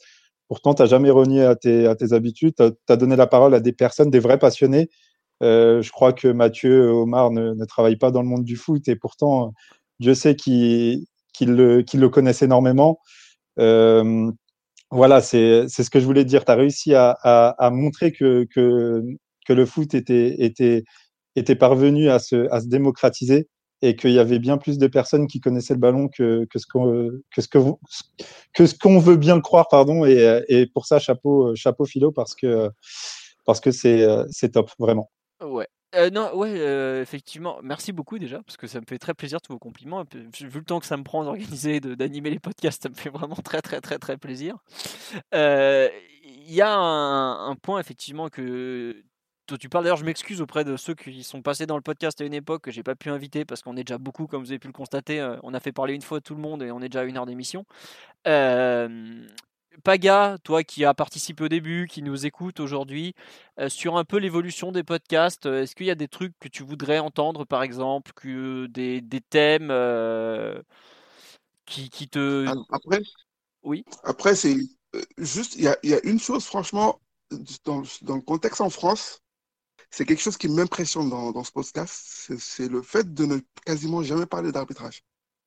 Ah ouais, Et bah, ça, franchement, franchement, alors, sur- dans le contexte euh, en France, c'est, faut le faire. hein. Parce que, surtout pour paraphraser un, un président de rugby qui disait, euh, on on a pris euh, pas mal de sodomie arbitrale ces dernières années.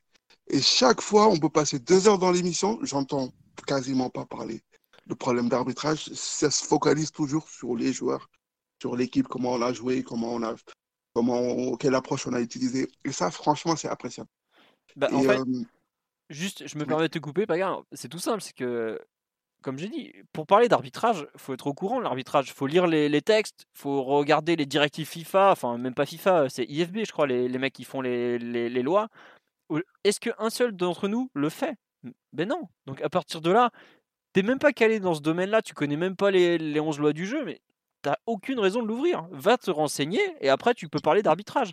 Moi je sais que les, les directives pardon, de, de ces mecs-là, elles sont illisibles. Et avec des cas très particuliers, c'est chiant à mourir. à lire. Enfin voilà, je le dis. Là, quand on a eu le, le cas hum, l'été dernier, il y avait eu un, on a sur le forum du Culture PG que je salue d'ailleurs, qui a été très très très important à de nombreuses reprises. Il y a un arbitre qui nous a dit, qui nous a décrit les changements de loi, tout ça. Mais aujourd'hui, c'est illisible pour un, un- un néophyte et on n'a pas du tout envie de le lire. Donc à partir de là, je me vois pas faire un, comment dire, un, procès ou même organiser un débat là-dessus en n'ayant aucune compétence sur ce point-là, quoi. Tout simplement. C'est pour ça qu'on ne parle pas d'arbitrage. On parle par exemple peu de football féminin parce qu'on n'a pas forcément le temps de regarder les matchs et tout ça. Et euh, voilà, un arbitre dans le podcast. Mais s'il y a un arbitre qui veut un jour intervenir, faire un numéro un peu spécial sur l'arbitrage, comme je tente en ce moment de monter un podcast spécial formation, avec des gens justement qui seraient en mesure d'en parler, avec grand plaisir. Parce qu'il sera plus intéressant que nous à hurler euh, dernier défenseur ou ce genre de conneries qui n'existent pas dans les lois du jeu. Quoi. Voilà, euh, Paga, pour te répondre sur, euh, sur l'arbitrage, par exemple. Excuse-moi, tu voulais peut-être finir par contre. Juste, juste un point. Est-ce que tu as, déjà pensé à, à- à invi- à inviter un acteur? Ça peut être un, un jeune joueur, un, un Titi ou même un joueur du club. Ça, Alors, ça pourrait être intéressant. euh, Ça peut être intéressant, mais euh, il y a deux points. Alors déjà, le fait que le PSG verrouille complètement la communication, euh, y a, on a beaucoup de... bah, par exemple, tu- François peut t'en parler, on a demandé plusieurs fois des interviews, on n'a pas eu grand-chose globalement. Euh, voilà, et honnêtement, si on a la chance d'avoir un joueur en interview, je pense qu'on fera un truc un peu plus cal- cadré, tu vois, pour pouvoir le... entre Après, ça peut être, ça peut être les jeunes joueurs, ça peut être les, les, les Titi. Hein, ça, ça- Mais tu sais que eux parce aussi ne donnent. il y a beaucoup à dire là-dessus. Ouais, ils, ont mais les, ils ont les mêmes règles. voilà, exactement. Ils peuvent aujourd'hui, ils d'accord. peuvent pas donner des interviews comme ça, les jeunes joueurs. Et tu vois, si on avait un, un jeune en comment dirais-je en, en interview et tout, est-ce qu'on voudrait le, le noyer dans le podcast ou est-ce qu'on voudrait plutôt lui poser des questions?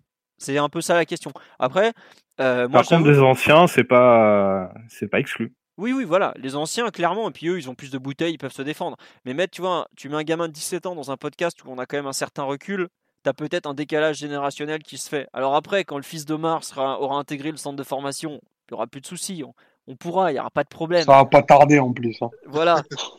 Mais, Ah, si euh, tu cherches quelqu'un pour le pour l'accompagner, il n'y a pas de problème. donc voilà, mais donc euh, voilà un peu pourquoi euh, on a un peu ce format. euh, on nous parle de vidéo. Euh, La vidéo, par exemple, euh, est-ce que c'est l'avenir du podcast? Je sais pas, parce qu'il y a beaucoup de gens qui nous. ré- En fait, on fait beaucoup plus de, de réécoute que de live. C'est-à-dire qu'en ce moment, par exemple, on est euh, 150 en live.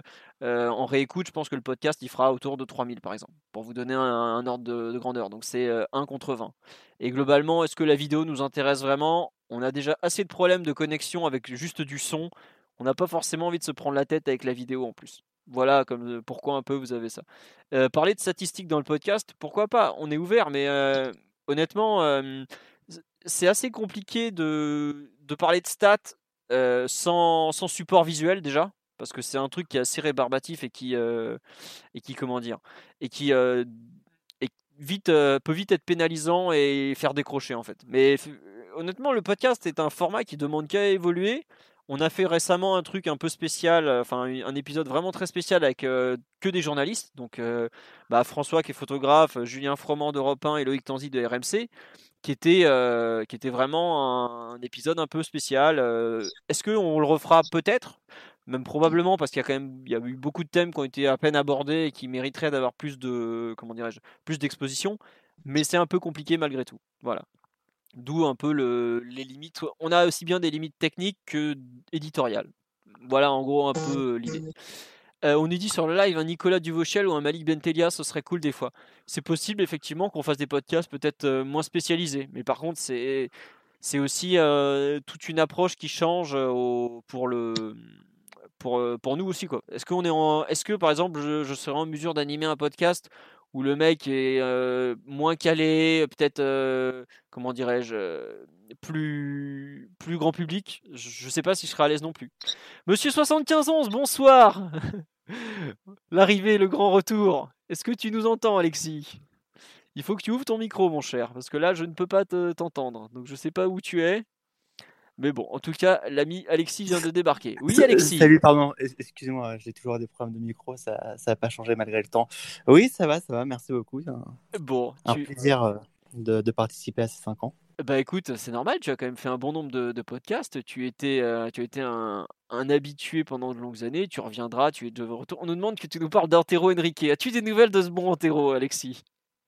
Euh, Malheureusement, j'ai perdu mes exclusivités depuis son départ au, au PSG, mais, euh, mais en tout cas, je tiens à souligner que j'ai quand même délivré il y a pratiquement un, un an jour pour jour euh, tous les détails de son voyage au, au Qatar.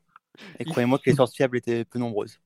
Tu as raison, tout à fait. Le grand passage d'Antero au Qatar. Mais n'oublie pas, il est bientôt de retour à Manchester United. Tu devrais pouvoir te régaler de ses futurs exploits sous les couleurs mancuniennes, puisque euh, un bon transfert d'un petit Pepito Acosta rêve- fait rêver Old Trafford actuellement. Je pense que c'est tout, tout est prêt pour, pour lui. On n'attend plus que, que la, la, re- la recrue Pepito du côté de Man U. Mais tu sais, c'est comme le low weight. euh, je, je te cache pas que j'ai peu d'espoir sur un retour euh, sur un retour éventuel, mais mais l'espoir fait vivre. Donc, euh, vu toutes les compétences qu'il a démontrées du- durant son passage au PSG, et grâce à lui, on a gagné deux ans. euh, je, je doute pas qu'il va retrouver un club très vite. Ben, non mais le pire c'est qu'il est vraiment proche de il est vraiment proche de signer à Manchester avec cette connerie, c'est pas une blague. Je pense que le duo euh, Bruno Fernandez, Antero Henrique, ça va, ça va redonner du baume au cœur au nord de l'Angleterre. Après alors Et à la bière aussi en plus. tu sais que les, pubs sont fermés donc euh, l'Angleterre souffre en ce moment. Euh, on nous demande est-ce qu'un jour on verra nos bouilles en live? Alors euh, si vous voulez mais il faut savoir qu'on est un bon nombre dans cette conversation à ne s'être jamais vu en vrai voilà. Si vous voulez, de la liste, je n'ai jamais vu Antoine en vrai, je n'ai jamais vu Ryan en vrai, je n'ai jamais vu Doumbé en vrai, je n'ai jamais vu Eric, je n'ai jamais vu. Si Omar, je t'ai vu, excuse-moi. C'est plutôt la liste des gens que tu as vus. Hein. Voilà. euh, Bien sûr que tu m'as vu. Bah oui, non mais je pensais quand j'étais encore en France, c'est pour ça. Paga, je ne l'ai jamais vu non plus, et Simon, je vois que ses jolis yeux bleus sur WhatsApp. Voilà, si vous voulez, on est un peu éparpillés de partout en Europe, donc c'est un peu compliqué de, de se regrouper. euh, on fait pas des IRL sans vous. euh, globalement, euh, notre IRL de la semaine, on l'a fait avec vous, voilà, euh, via un micro donc. Euh, et donc euh, c'est un peu ça. Euh, Est-ce que je vous propose, bon on a un peu fait le tour, si vous avez une question ou deux messieurs sur le podcast, des trucs qu'on aurait pu faire, voilà, bah allez-y, parce que là, si vous voulez tous ouvrir le micro en même temps, c'est un grand moment, mais allez-y, il n'y a pas de souci. Euh, On nous souhaite un joyeux anniversaire. Alors juste un truc, c'est l'anniversaire du podcast, c'est pas l'anniversaire du site. Le site a, eu 5 ans en début septembre, voilà. Mais je n'avais strictement rien fait parce que j'avais eu la flemme de vous taper un édito, donc euh, faut pas m'en vouloir, mais bon, c'était pas très intéressant. Euh, qui Antoine, oui, tu as une question euh, sur le podcast ou, pas du tout? Et on repart sur un sujet un peu plus foot pour la, la deuxième partie. Ah, on nous dit des sponsors. Alors, en gros, le, le- le podcast aujourd'hui n'est pas sponsorisé du tout, comme vous avez pu le constater. On, on ne fait pas partie, comme les amis de Vue du Banc, par exemple, de- des podcasts qui ont la chance d'avoir un sponsor. Si vous êtes un sponsor, que vous voulez sponsoriser le podcast de Culture PSG, bah écoutez, contactez-moi. Les, messages privés de Culture PSG doivent être ouverts, ou sur YouTube, ou sur plein d'autres plateformes. Et puis ce sera avec plaisir que je vous écouterai si, c'est intéressant. Le but c'est que ça devienne pas non plus un comment un truc où on est obligé de dire le nom du, du sponsor toutes les 10 minutes. Voilà. On nous demande des interviews d'anciens, euh, c'est possible, mais euh, interview, euh, ça sera pas probablement pas en format audio, donc ça sera plutôt du de l'écrit euh, et tout ça. On propose un barbecue, on n'a pas le droit en ce moment. Mais il faudra venir de loin en plus pour certains, mais en tout cas, euh, dans l'idée, euh, même je sais que par exemple les, les copains de Touchdown Actu faisaient leur podcast en direct au Hard Rock Café. C'était un truc, à un moment, on avait pensé à faire un podcast effectivement en live avec euh, les auditeurs qui, comme ça, viendraient directement poser leurs questions euh, ou viendraient nous, nous voir. Euh, ça À Istanbul, euh, à Istanbul, on pourra faire ça euh, pour la finale. Bah écoute, euh, si on va en T'inquiète pas, Philo, avec, avec Omar, on s'occupe de tout, c'est prévu depuis euh, un petit Là. bout de temps déjà. Ça fait un an qu'on prépare la logistique, donc vous inquiétez pas. À Istanbul, on fera un truc bien. Très bien. On nous demande d'inviter Valérie Fourniera dans le podcast. Alors le problème du podcast de Valérie Fourniera, c'est que moi je suis écouté par des gens euh, des fois qui ont des responsabilités. Que si on l'invite, vous pouvez être sûr que Culture PSG ferme dans les trois jours. Donc cet élément instable mais for- formidable à suivre et adorable en vrai pour ceux qui le connaissent fera un jour une apparition dans le podcast, je vous le promets. Euh, Valérie Fourniret forcément fera une apparition dans le podcast un jour. Ah, une question qu'on me pose. Comment et qui recrute les intervenants? Alors c'est pas compliqué, c'est moi. Donc, en gros, je vais vous expliquer comment ça se passe un lundi de podcast.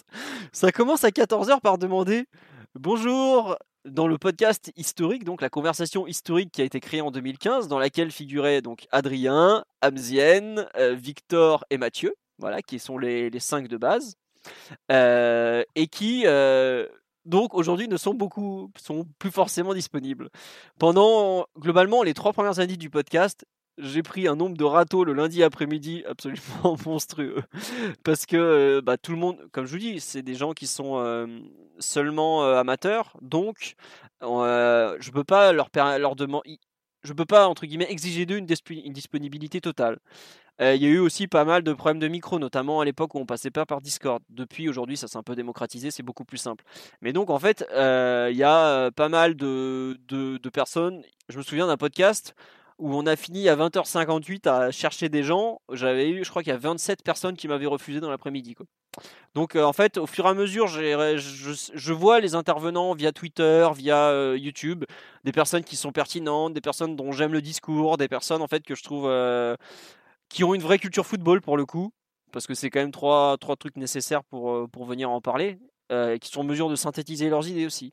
C'est un peu bête, mais voilà, faut, c'est un peu l'habitude de parler, c'est l'habitude de, comment dirais-je, de d'être en mesure de parler bien de football en gros. Voilà, tout simplement.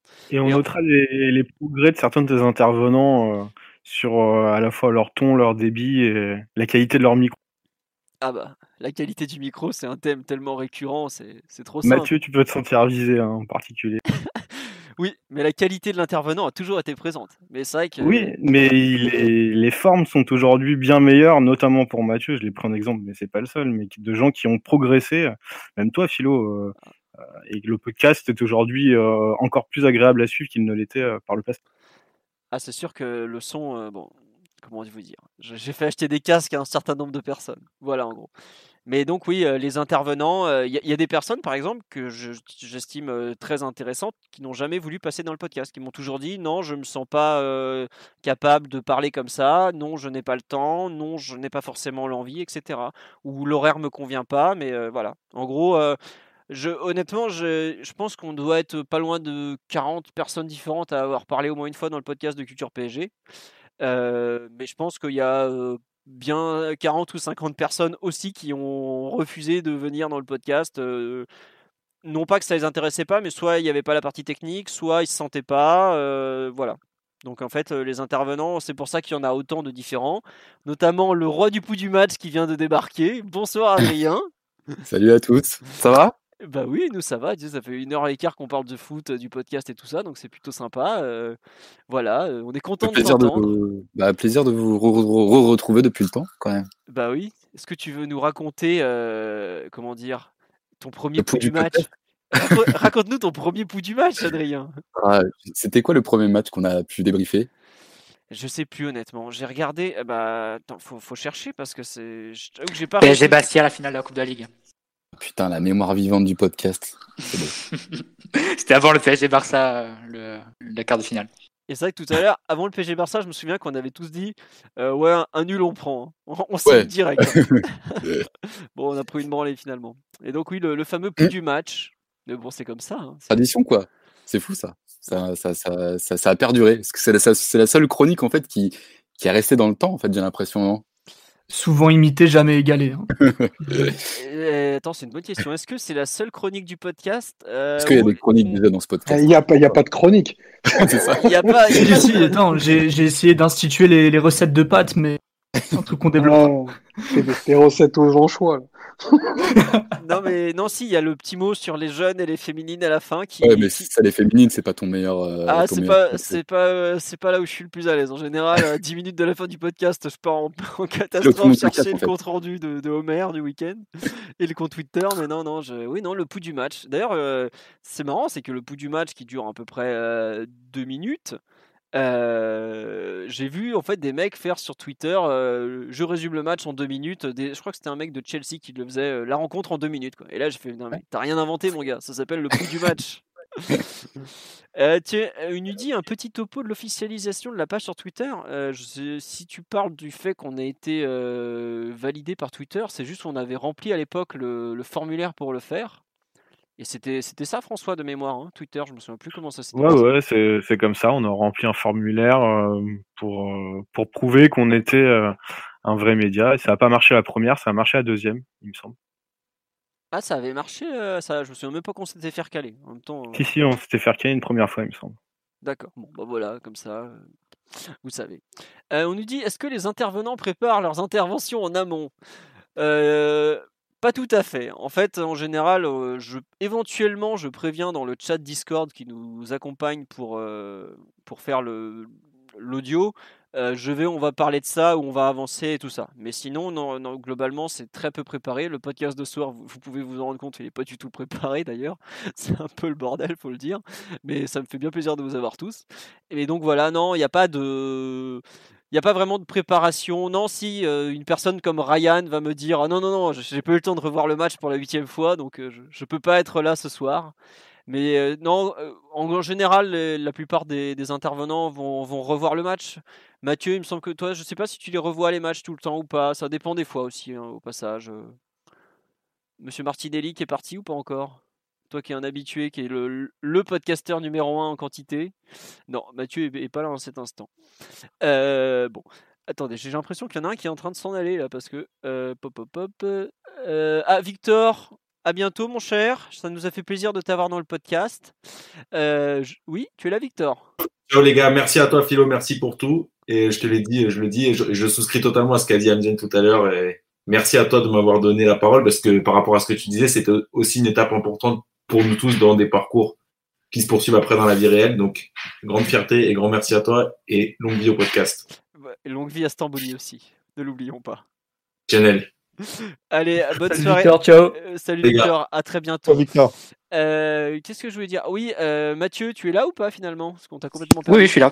Euh, ouais, toi, de, parmi ceux, toi, tu es, toi, as dû faire au moins les trois quarts des podcasts. Il n'y a que quand tu étais en, en voyage d'études, voilà. Enfin, je me on se demande ce que tu as étudié, mais bon. Il n'y a que cette période où tu pas fait le podcast? Ouais, les matchs, tu les revois, toi, non? Euh, oui, je les revois, oui. Voilà, oui, en fait, pour être tout à fait honnête, je pense qu'il n'y a que moi qui ne les revois pas à chaque fois, en fait.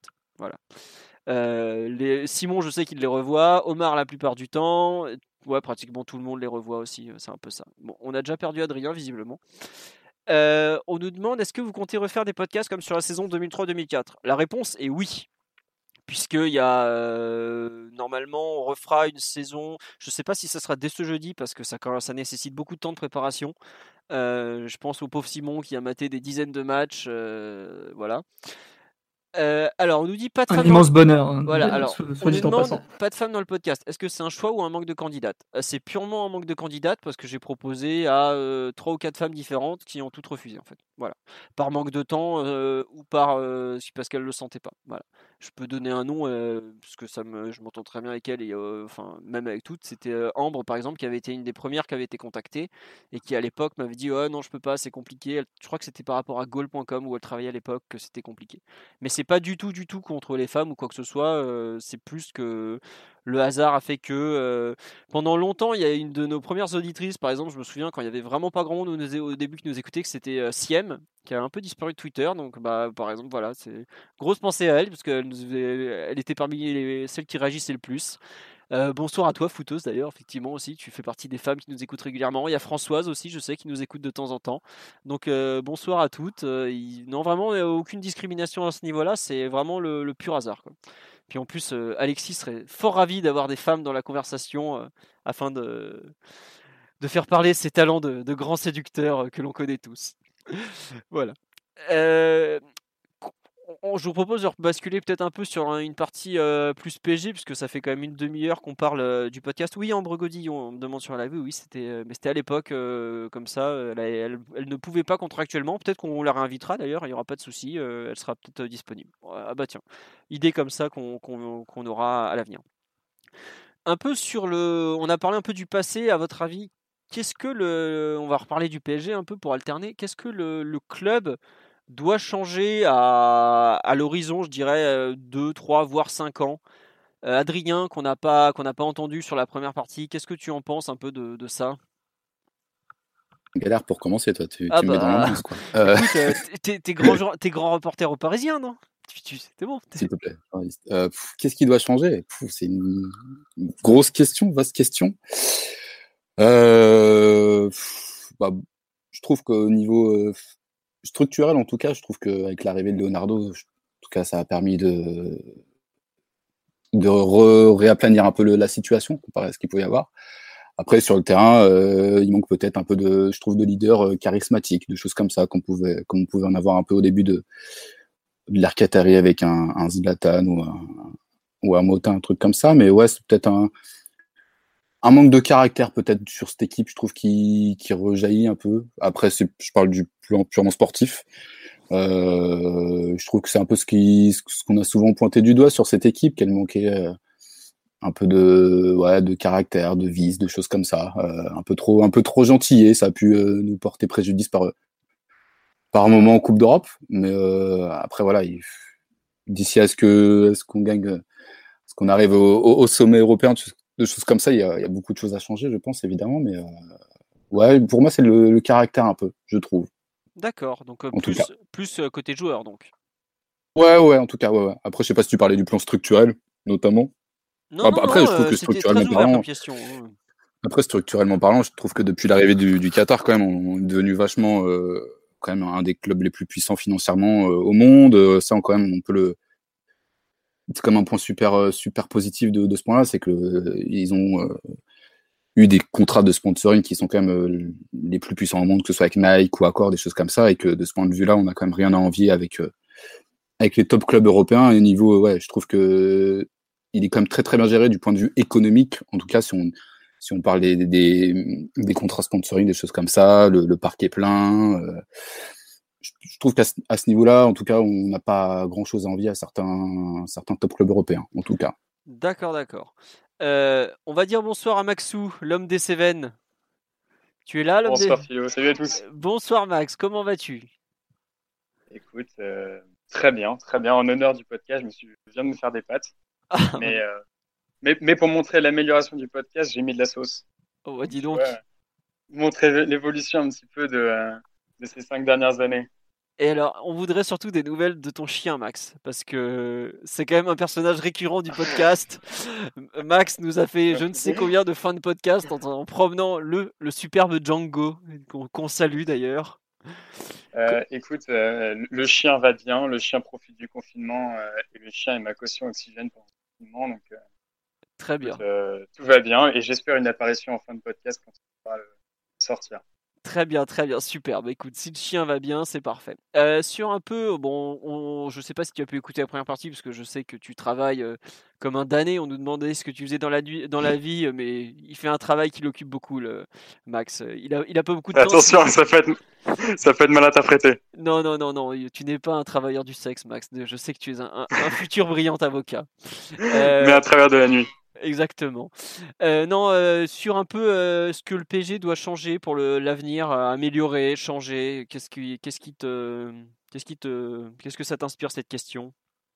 Ouais, alors j'ai juste entendu la fin de l'intervention d'Adrien, et c'est vrai que on a vu une évolution notamment en termes de, branding. Je pense que la marque PSG sur les 5, 6, 7, 8 dernières années depuis que QSI est là a impulsé un peu un, un changement euh, en termes de, marketing. Euh, cet aspect, Adrien vient de l'évoquer, et euh, on va dire que cet aspect, c'est peut-être le point ultra positif de, ces dernières années au PSG. Ce que le PSG doit améliorer, euh, bah, je dirais, être un peu plus compétitif en termes de, au niveau sportif. Je trouve que le PSG manque peut-être un peu de, de, de leadership et, euh, Bon, bah, comme d'habitude, Max. La censure opère. Max, tu... eh, Max, voilà, Maxou, abattu en plein vol comme une oie sauvage. Oui, Max, tu es de retour? Bon, Max? Ouh. Bon, Ça, c'est un vrai podcast culture PSG, là. Le son qui merde en plein milieu, le type qui est pas là. Ouais, je crois qu'il parle dans le vide, le pauvre. Max, ouais, tu, on t'entend pas, Max, je te- reviens. Euh, Eric, tu voulais parler, donc je te donne la parole, mon grand. Vas-y, tu es là, tu nous entends? Eric? Oui? Allô? Oui, c'est bon, on t'entend. Excuse-nous. Ok, non, pas de souci. Euh, en fait, euh, tu posais la question, euh, qu'est-ce que le PSG doit changer? Mais en fait, ça dépend un petit peu de quoi on parle, parce que, en fait, si c'est pour gagner une grande compétition comme la Champions League, je pense que il manque pas grand-chose, hein. Là, on a quand même une bonne équipe, avec des très bons joueurs dans toutes les lignes, en fait. Et bon, le foot, c'est un peu simple ce que je vais dire, mais si on a tout le monde pas blessé, en forme au bon moment, euh, on peut aller loin en Ligue des Champions. De toute façon, cette, cette compétition, c'est quand c'est comme ça que tu la gagnes. comme ça que tu la gagnes. Voilà, Max, on t'entend en double. Max, on t'entend en double. Allô? Oui, vas-y, vas-y, Eric, excuse-nous. C'est en fait le son de Max te, te rediffusait, donc c'est pour ça qu'on l'a. C'était insupportable pour tout le monde. Vas-y, finis, excuse-moi. Voilà, c'est c'est une c'est c'est euh, c'est une compétition où il faut être là en fait euh, le jour J. C'est pas comme en championnat où tu peux te rattraper ou avoir un, un coup de moins bien. Je pense que ça peut arriver euh, au PSG. On est quand même sur euh, la qualification contre Dortmund, donc c'est on l'a déjà oublié, mais c'est quand même euh, C'est un pas en ça nous avant. a fait ouais, c'est un grand pas en avant. Ça a soulagé euh, tout le peuple parisien, on peut le dire. C'est vraiment le mot. Euh, Imaginez le confinement voilà. si on avait perdu avant, quoi. C'est surtout ça. Ouais, là, ça aurait, ça aurait été catastrophique. Et donc, euh, ouais, pour gagner à court terme, il manque pas grand-chose. Maintenant, il faut vraiment que les joueurs soient en forme parce que sur euh, ce qu'on peut voir euh, dans le jeu, euh, c'est pas spécialement maîtrisé. Donc, euh, voilà, on faut espérer que Neymar, Mbappé et les autres qui seront là sur le terrain le jour J bah, seront, seront en forme et pourront, et pourront faire des bons matchs au bon moment. Ensuite, euh, sur le long terme, parce que justement, la Ligue des Champions, bah, c'est pas forcément la meilleure équipe euh, de foot sur l'année qui va la gagner, c'est l'équipe qui était, qui était présente au bon moment. Donc ça veut dire qu'on peut passer aussi au travers cette année sur euh, beaucoup ou sur, pas grand-chose. Et sur le long terme, je pense que euh, ce qu'il faut changer au PSG, c'est plus ce qu'il faut apporter au PSG, c'est enfin euh, une identité de jeu, parce que le PSG, en fait, euh, je parle pour moi, en fait, mais on sait pas trop comment ça joue, tu vois ce que je veux dire? Ah oui, oui, c'est non mais c'est un sujet récurrent. euh, l'identité. C'est quand même compliqué, en fait. Je trouve que l- il y a une identité peut-être. Enfin, le PSG de QSI a peut-être une identité plus marquée en dehors des terrains que sur le terrain, par exemple. Donc euh, c'est rien que ça, c'est c'est quelque... c'est pas une aberration, mais, mais pas loin. Oui, Max, tu veux. Attends, je te rouvre le micro, mon pauvre Max, parce que non, c'est bon, vas-y, oui. Non, non, bien sûr. Non, mais elle a tenté d'être amorcée euh, pendant les années blancs. On avait vu euh, l'arrivée de, de l'Espagnol au centre de formation, euh, celui qui l'intellectuel. Romagosa. Euh, Romagosa, voilà, tu as trouvé le nom. Euh, simplement, tu avais l'impression que ce côté un peu 4-3-3 euh, duplicata du, du Barça, ça semblait être un peu la mode et le- l'identité de jeu qu'allait suivre euh, le PSG Qatari, surtout en plus maintenant avec euh, Tourelle qui était un petit peu estampillé Qatar et euh, enfin choix du Qatar et identité possession de jeu euh, 4-3-3. Euh, tu avais l'impression qu'il y avait peut-être une, amorce de ce point de vue-là. Finalement, on a vu sur les 18 derniers mois que c'était pas forcément le cas. Et finalement, peut-être que la possession, c'est les circonstances de jouer en Ligue 1 euh, qui nous l'ont, qui nous les, les ont imposé euh, cette, euh, euh, identité de jeu. Mais je suis assez d'accord avec Eric. euh, il manque, il manque juste un peu peut-être une. Enfin, c'est dans l'idée d'harmonie collective que que j'évo- que j'évoquais précédemment. Il manque peut-être juste une une unité. Voilà. Et l'identité, c'est aussi au niveau de cette, au niveau de cette, de cette unité, que tu puisses savoir ce que va donner comme le PSG, ce que va présenter le PSG comme, comme partition, et euh, ce que tu puisses euh, imaginer le PSG comme euh, lui accoler une étiquette, mais véritablement un, un slogan, si tu veux, Bah, un peu comme euh, ce que, ce que peuvent euh, montrer certains clubs, les plus grands, que notamment les, les deux, les deux espagnols. Oui.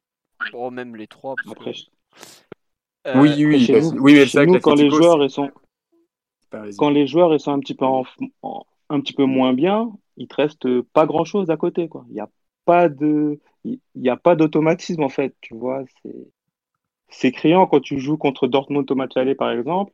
où tu vois que chacun sait ce qu'il a à faire, chacun court au bon moment. Au PSG, c'est beaucoup plus compliqué. Ouais. Et là, on donne la balle à Neymar. S'il n'est pas en forme, Eh ben, on, on espère que les 222 millions d'euros seront en forme au match retour. c'est toujours pareil. Voilà. Euh, Alexis, qu'on a assez peu entendu jusque-là, euh, sur un peu le, ce que le PSG doit faire, à part rappeler ce bon Unai que tu aimes tant. Qu'est-ce que tu en penses un peu, mon cher? Il faut que tu ouvres le micro, Alexis, là. Où es-tu? Je me suis plein. T'es là encore? C'est n'importe quoi ça.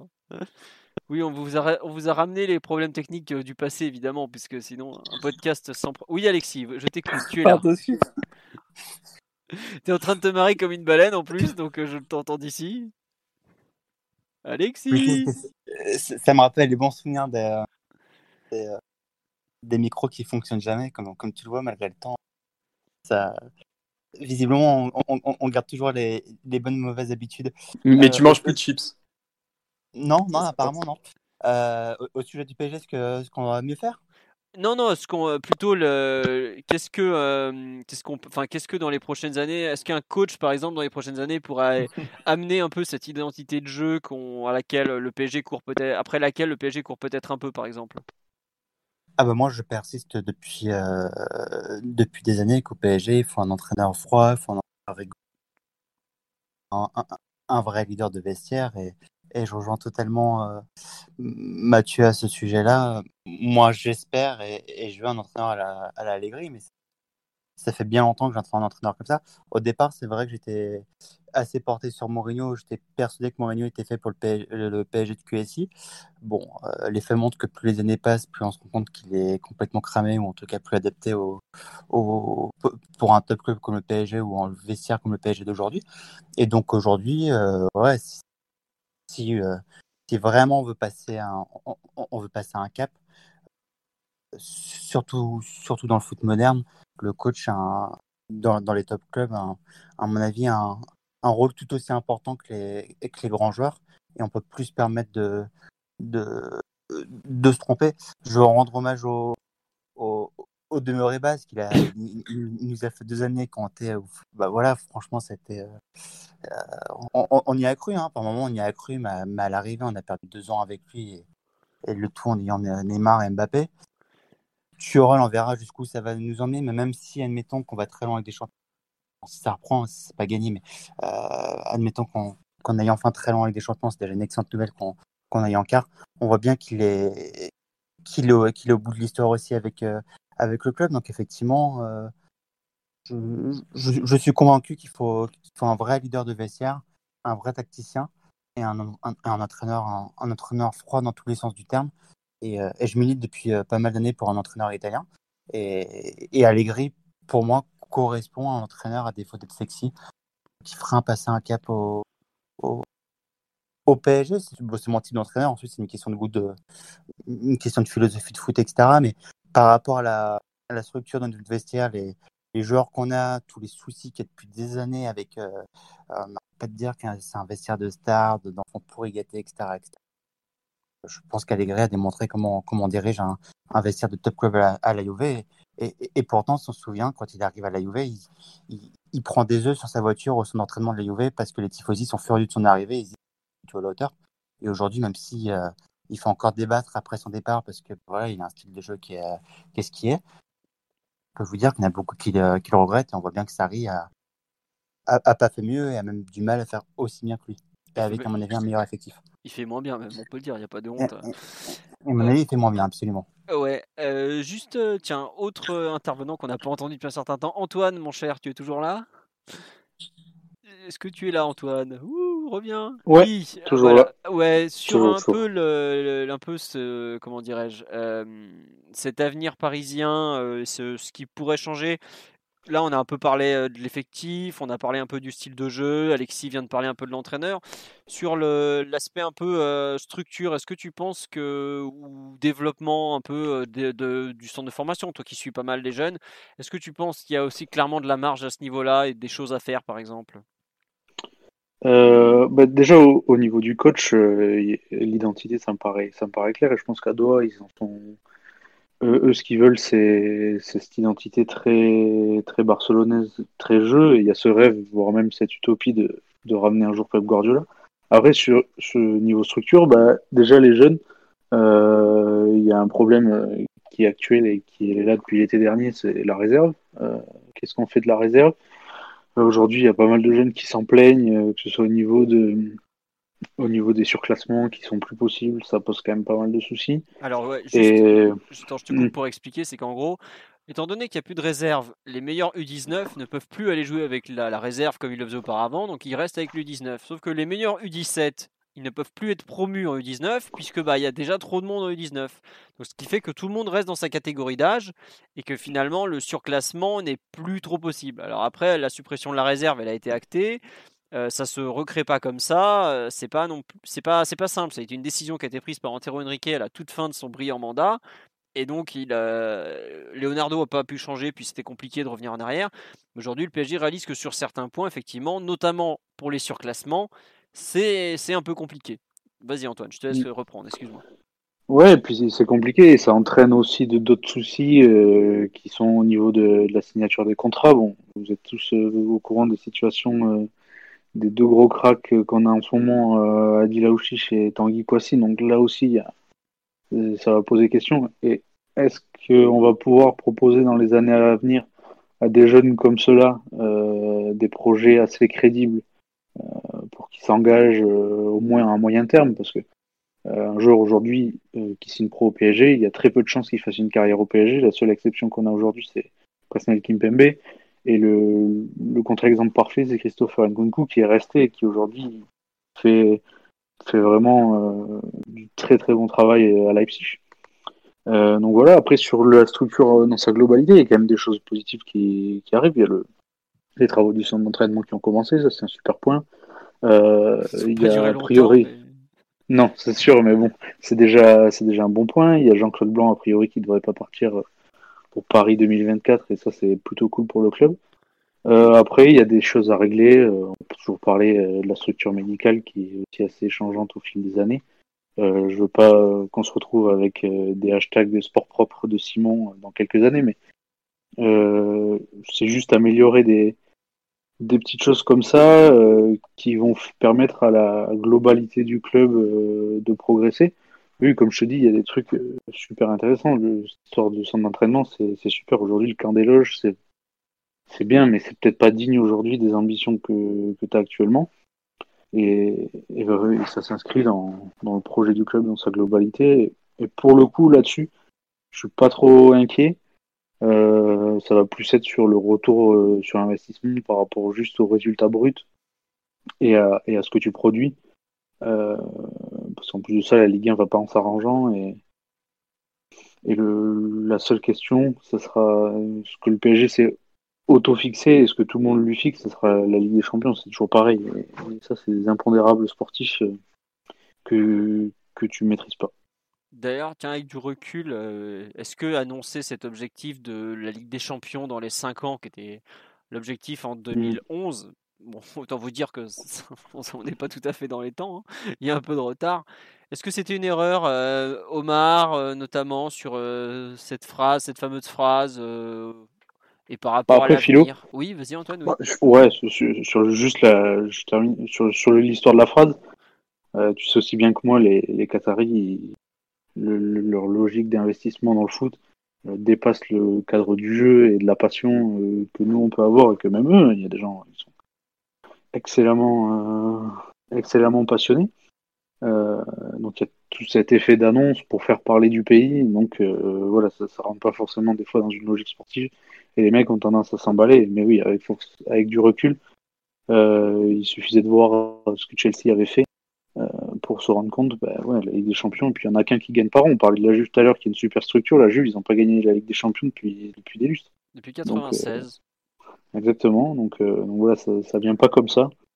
Euh, mais bon, après, tu peux faire. Il y, a, il y a un juste milieu entre sortir en huitième chaque année et, euh, et perdre en finale, comme la Juve l'a fait ces dernières années. Mais, mais c'est pas quelque chose qui vient comme ça.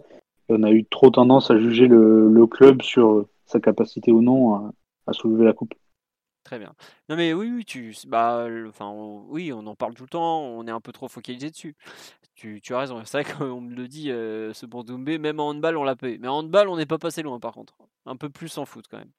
Euh, Omar, ouais, ce que- je sais même plus sur quoi je t'avais lancé. Je suis désolé, mon grand. Je- Est-ce que c'était euh, une erreur ou pas de dire, euh, Ah oui, la de Ligue des dire Champions. qu'on allait gagner la Champions League dans les 5 ans? Qu'on visait C'était la l'objectif Champions en tout cas?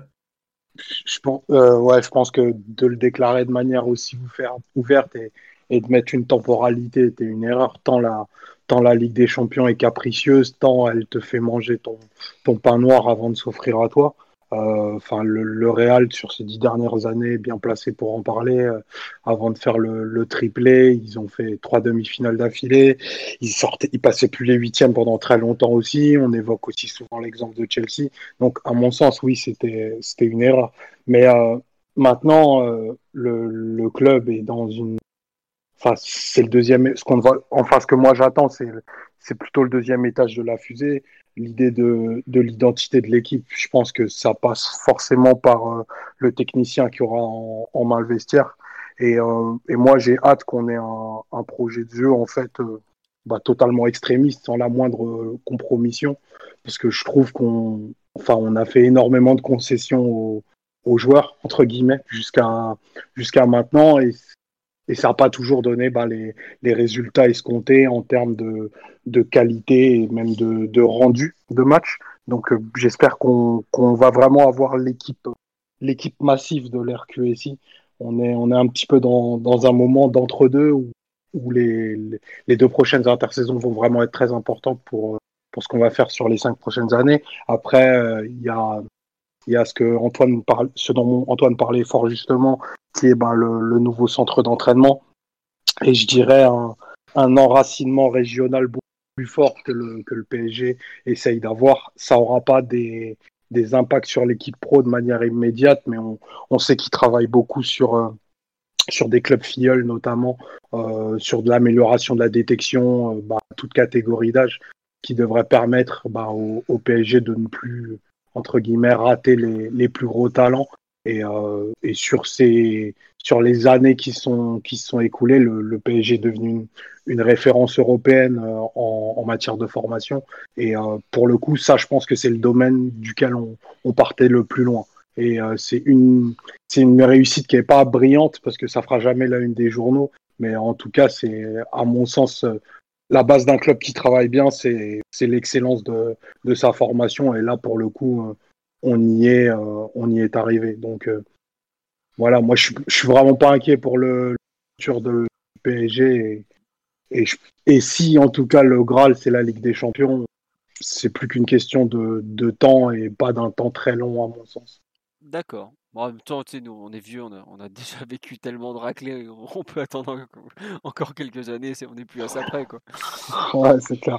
Euh, Amzienne, sur euh, l'aspect, les- les- est-ce que tu vois, toi, par exemple, tu as eu des, de par ton recul, ton expérience de professionnel, des, des domaines où tu t'es dit, ouais, à ce niveau-là, le, le PSG euh, a de la marge, euh, doit faire des choses et tout ça, euh, où tu t'en es, tu- Euh, ou pas du tout? Non, honnêtement, non. Honnêtement, non, je me suis euh, jamais rendu compte. Tu parles de, du, du, du- à l'intérieur du monde du football un petit Ouais, peu? ouais, ouais, des exemples tout bêtes où tu t'es dit, ouais, euh, à ce niveau-là, ils, ils ont des choses à apprendre encore, par exemple, quoi. Euh, non, honnêtement, non. Je me suis pas fait, je me suis pas fait la réflexion. Non.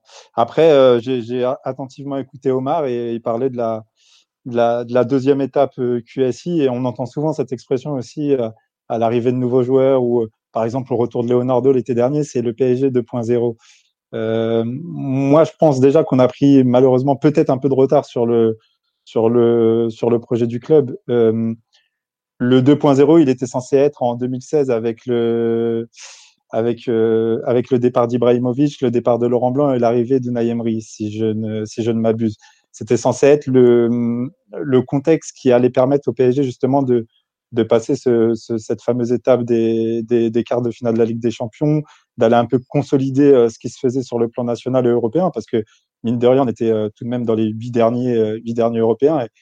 Et, et, ça, on se rend compte que c'est pas quelque chose de facile aujourd'hui, mais, mais voilà, peut-être qu'on a pris un peu de retard de, de ce côté-là. C'est, c'est un peu galvaudé que d'utiliser ce terme de 2.0, de, de, de deuxième étape qui va permettre au PSG d'avancer. Je pense que je pense qu'elle devait avoir lieu avant, mais, euh, mais sinon, euh, en interne, non, je n'ai pas, j'ai pas d'exemple précis de, de la politique du PSG. D'accord. Euh, Mathieu, tu as, dé- dédicacé une douceur que tu pourras lire en entrant tout à l'heure. Euh, J'ai lu, j'ai lu, j'ai lu, j'ai lu, j'ai lu. Mais je suis habitué avec le, le spécimen. Voilà. Euh, Mathieu, justement, sur les. Est-ce que tu as des, des idées de, ou enfin plutôt un, un avis général un peu sur cette évolution que, que le PSG doit suivre ou pas du tout? Ou Tu penses que finalement, on est, il faut juste attendre, un peu comme le disait Omar par exemple. euh, Enfin, entre guillemets, juste attendre, avoir de la patience, quoi, plutôt? Au niveau de la Ligue des Champions, tu parles? Oui, ou en général sur le club. euh, je, je sais pas. Après, c'est vrai qu'on prend toujours l'exemple de Chelsea. Chelsea, quand même, gagne la Ligue des Champions au bout de 8 ans. Donc, euh, ça devrait être cette année ou ça aurait dû être l'année dernière pour le, pour le PSG, si tu, veux, si tu veux prendre cet exemple euh, en soi. Donc, oui, il y a des. Je pense qu'on a, on a raté des choses, mais je pense que c'est surtout à la fin de, de cette période où on a eu Ibra, on a eu Laurent Blanc, où, quoi qu'on en dise, la politique du club était assez définie. Il y avait un groupe qui était stable et, et durant cette période, on a un peu raté le coche et c'est depuis cette période-là qu'on se cherche à nouveau. Et euh, je sais plus qui citait Romagosa tout à l'heure, c'est marrant de, de reciter ce, ce nom-là. Je crois que c'est Eric, non? Euh, euh, euh, non, c'est euh, oui ou Paga. C'est Max. C'était Paga. Non, C'est non, Max. pardon, Max, Max, oui, tu as raison. Ah, c'était Max. Euh, c'est marrant de reciter Romagosa parce que une année, on prenait, on prenait cet exemple-là à Barcelone et l'année d'après, Nasser faisait l'interview dans le Parisien où il mettait l'Atlético Madrid comme, comme nouvel exemple. Donc ça, ça, ça montre bien un peu les, les, at- les atermoiements qu'il y a eu et les, les changements de cap en fonction, en fonction des résultats. Euh, moi, je reste quand même à ce que disait Leonardo l'an dernier, c'est-à-dire que cette saison-là devait être la saison de transition et que après se remettrait en place un nouveau projet euh, où on verrait peut-être plus de cohérence entre la direction qu'allait prendre le club, les choix techniques au niveau de l'entraîneur et des joueurs. Et donc c'est de cette cohérence-là qu'allait pouvoir, euh, qu'allait pouvoir naître de certains résultats. Après, le foot est tellement, tellement particulier. euh, encore une fois, si la Ligue des Champions revi- revient, on peut très bien, la- on peut très bien la gagner, même en ayant eu une politique assez, assez irrégulière ces dernières années, juste parce que tu as Neymar et Mbappé dans ton équipe et que la concurrence euh, au niveau européen euh, actuellement n'est pas la, pas la plus chargée des dernières années. Donc c'est très très difficile. Il n'y a pas de recette hein, pour gagner Ligue des Champions. Des fois, tu la gagnes avec beaucoup de chance, beaucoup de réussite et, et une combinaison de facteurs que- auxquels tu t'attends pas vraiment. Et, et parfois, tu peux avoir les, les meilleurs projets sportifs sur la durée avec une stabilité, et des joueurs bien ciblés, le recrutement, etc. Et, passer à côté malgré tout. Donc euh, c'est, je sais pas. Après, c'est sûr que en choisissant la deuxième voie, tu te mets plus de plus d'options de ton côté. C'est ce qu'on attend, on va dire, du, du retour de Leonardo. Si tant est qu'il a vraiment la main sur le sportif, et je pense que la, prochaine intersaison sera le, le moyen de le vérifier. Euh, bon, globalement, on peut dire que, enfin, par rapport aux choix qui ont été effectués, tout ça, il- on sent quand même, euh, surtout sur la fin du mercato d'été, euh, C'est oui, mais si tu veux, je dirais que Icardi Navas, c'est des choix pas subalternes, mais un peu un peu annexes. Euh, le Qatar donne pas son avis sur oui ou non, il faut signer Keylor Navas, je pense. Oui. J'entendais vraiment, pour moi, les, les trois les trois dossiers majeurs et qui définissent ensuite le reste, c'est Neymar, c'est Mbappé, et c'est Tourelle, entraîneur plus généralement. Oui, Ça, non. c'est, il faut savoir un peu qui va prendre la, la direction et qui va prendre la décision sur cette, ces dossiers-là. Et j'imagine pas que ce soit Leonardo seul. Là, on en revient un peu ce que disait euh, Antoine au tout début du podcast sur la, sur la direction bicéphale.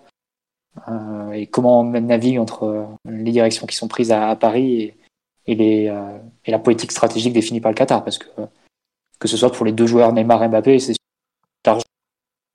Le côté foot, c'est de, et les implications sportives sur lesquelles on peut réfléchir. Ça, il y a tout un tas d'implications commerciales, euh, financières à prendre en compte. Et, et là, Leonardo doit, doit naviguer un peu. Allô, j'ai l'impression que ça a coupé. Bon, c'est pas grave. Euh, il me semblait que tu étais au bout de, de ta démonstration. Donc Oui. euh, oui, donc voilà. Euh, Doumbé, tu me dis qu'au final, on a fait un peu trois ans de transition. Tu penses justement un peu que cette, euh, il est temps peut-être de, de finir cette transition quelque part en fait? Là, en fait, on en revient un peu à la, fin de cycle, enfin le nouveau cycle qui n'a pas vraiment commencé, que, dont on a un peu évoqué plusieurs choses. Enfin, on l'a évoqué déjà plusieurs fois, quoi. ouais, car au final, euh, quand Emery est arrivé, c'était genre la Ligue des Champions cette année, ça va pas être très important avec le départ d'Ibra. Tourelle, pareil, quand il est arrivé, bah, c'était le même discours. Euh, Calmez-vous avec la Ligue des Champions, la première année, tout ça. Et là, on a encore la même chose avec euh, Toile. Après, il y a une année, genre, euh, peut-être une saison blanche, euh, euh, la deuxième saison d'E- d'Emery. Mais au final, c'est la troisième fois qu'on nous dit un an, pendant un an, on dit calmez-vous, avec des champions cette année, on va voir l'année prochaine. Et là, on espère que l'année prochaine, ça va vraiment être genre, euh, on va au moins avoir une identité de club, même pas de jeu finalement, c'est juste genre que tout le monde va aller dans le même sens. Genre, les tirs soient pris en haut et en final, tout s'imbrique en fait dans le projet du Paris Saint-Germain. Ce qui n'a pas été le cas depuis euh, Laurent Blanc euh, avec ses défauts euh, il y a cinq ans. Tout simplement. Bah euh, oui, il a été viré. Ouais, oui, on a 4 ans que Laurent Blanc a été viré, parce qu'on a fait deux fois deux ans avec les autres coachs ensuite. Donc euh, voilà. Ryan, es-tu de retour? Parce qu'on sait que tu as dû partir revenir sur un peu un avis euh, extérieur sur le, un peu le, le devenir du PSG, même si j'ai l'impression que. Oui, tu es là, Ryan? Ouais, ouais, je suis là, tout à fait. Ah oui, donc sur un peu le, le devenir, ce que le PSG pourrait changer, toi qui a, qui suis un très très grand club, qui a beaucoup beaucoup gagné, qu'est-ce que tu, tu en penses avec, euh, sur ce point peut-être? Bah, moi, j'ai tendance à penser euh, assez simplement en fait qu'il faut juste continuer à essayer d'améliorer le recrutement, tout simplement. Parce que que c'est, euh, pour moi, c'est la qualité des joueurs, c'est de très très loin le facteur le plus important pour, pour remporter des compétitions, et surtout des compétitions clutch comme la Ligue des Champions. Donc, j'ai pas vraiment de particularité, enfin de, choses particulières à signaler, si ce n'est que le PSG doit continuer de progresser dans ses recrutements, doit améliorer aussi sa capacité à analyser les joueurs qui peuvent être intéressants, parce que le marché est en train de se complexifier. Depuis déjà bien 2-3 ans, on voit qu'il y a une tendance qui est en train de s'établir au niveau des montants des transferts et au niveau des, des nouvelles formules que les clubs utilisent pour pouvoir justement les contourner. Là, on a une nouvelle réalité sans doute qui va, qui va durer quelques années, peut-être au moins deux ans, je pense, avec le coronavirus. Donc, c'est euh, vraiment, je pense que la, la- clé pour le PSG, là, c'est de progresser à ce niveau-là. hein, parce que moi, je pense que c'est une question de temps pour le PSG de remporter la compétition dès lors que les joueurs du compartiment offensif qui sont présents aujourd'hui, Mbappé et Neymar, sont dans le projet. Le jour où il y en a un ou deux qui s'en va, ça va vraiment compliquer la tâche. Donc, euh, il n'y a pas trop de temps à perdre, en fait. Je pense que c'est vraiment, il faut, il y a eu pas mal d'erreurs qui ont été faites, peut-être des choix qui semblaient de bonnes idées, qui n'ont pas forcément été très pertinents par la suite, et je pense que Paris ne peut pas trop se permettre ça.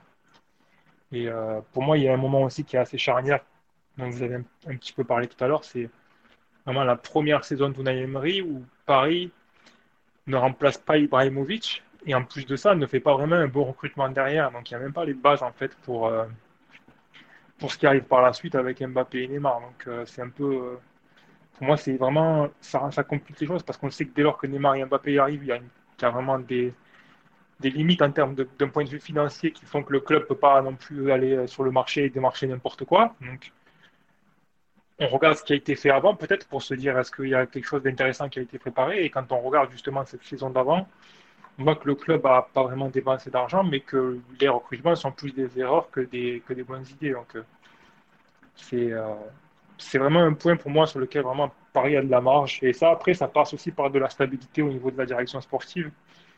Donc, euh, c'est sûr que, comme le mentionnait tout à l'heure Mathieu, quand on change de directeur sportif et d'entraîneur euh, de manière fréquente et que les deux ne travaillent pas forcément ensemble ou ne sont pas forcément choisis ensemble, ça, ça, ça rend tout beaucoup plus compliqué. Quoi. Ah bah ça, euh, vraiment, c'est- on est, on est dans l'alternance, euh, une saison sur deux, on change l'entraîneur ou on change le directeur sportif depuis maintenant 6 ans, 5 ans? Je, je me demande honnêtement de la, la dernière intersaison où on a gardé euh, le même duo. Voilà, pour moi, il n'y a, il y a rien de bien- il y a rien de mystérieux. Quoi. Vraiment, pour moi, c'est la qualité des joueurs, c'est vraiment le- de, de très loin le plus important. Donc aujourd'hui, euh, ben, il se peut déjà que Paris ait déjà, suffi- ait déjà l'effectif qui lui permette de gagner les champions cette saison. Il n'y a pas vraiment de quoi, de quoi en douter. Je pense qu'on peut au moins considérer au minimum Paris comme un outsider cette saison, au mieux comme un des favoris. Donc euh, il y a peut-être déjà ce qu'il faut, mais euh, dans le cas où Paris n'arrive pas au bout cette saison, il faut continuer de travailler justement pour, euh, améliorer les postes où il y a des faiblesses, pour gonfler un petit peu l'effectif, voilà, pour préparer toutes les situations pour que, quand la, phase finale de la, compétition commence, le- l'entraîneur ait des options sur le banc pour, prendre, pour attaquer les problèmes qui se présentent à lui, tout simplement. hein. C'est vraiment l'effectif de la Ligue des Champions. Quoi. Bon, bah écoute, on va espérer que ça va tenir jusqu'au bout. Bah, maintenant, on attend que la compétition reprenne, même si ça part pour le, comment dirais-je, éventuellement le mois d'août. Euh, on en est à 1h57 de podcast. On a fait un gros retour sur euh, ce qui allait, un peu le futur, ce que, ce que le PSG pourrait, pourrait faire changer. Euh, je vous propose, bon, on va pas, on va pas tarder à s'arrêter puisqu'on a quand même un peu fait le tour et puis bah voilà. Messieurs, je vous ai, je vais vous demander votre meilleur souvenir du podcast sur les, sur les 5 ans qui ont, qui ont eu lieu. Euh, on va faire dans, en fait, c'est pas compliqué, on va faire par ordre alphabétique parce que comme ça c'est beaucoup plus simple pour moi à gérer. Euh, Adrien, de ton côté, toi qui as fait quand même pas mal de, de podcasts, surtout au début, avant que le, le travail t'en empêche. Euh, pff, c'est dur à choisir. Je sais pas si j'ai un moment. euh, je, vais être- je vais faire un, truc un peu démago, je sais pas quoi. Non, mais c'est plus. euh, Si ça peut être, si tu veux, un truc que tu préfères euh, plutôt qu'un moment, il n'y a pas de souci. hein. Non, mais Fais-nous enfin, un pouls général de la question, si tu veux. non, un pouls des franchement, 5 moi, un pouls des cinq ans du podcast là. Un pouls des 5 un pouls des cinq ans, ce serait très dur. Ce serait très dur, mais franchement, moi, j'avais les premiers, les premiers euh, podcasts, c'était fait un peu à l'arrache, je m'en souviens, enfin, ce qui continue encore d'être le cas, hein. Mais euh, les, les souvenirs des, des, des- un peu des balbutiements du, du podcast, où au début, on était euh, entre Philo, Hams euh, et Mathieu au tout début, où c'était fait euh, vraiment euh, On au tout début, un peu. prendre. hein. Ouais, voilà, c'est ça. C'était, on lançait des thèmes, des trucs comme ça. On, on savait pas trop où on allait.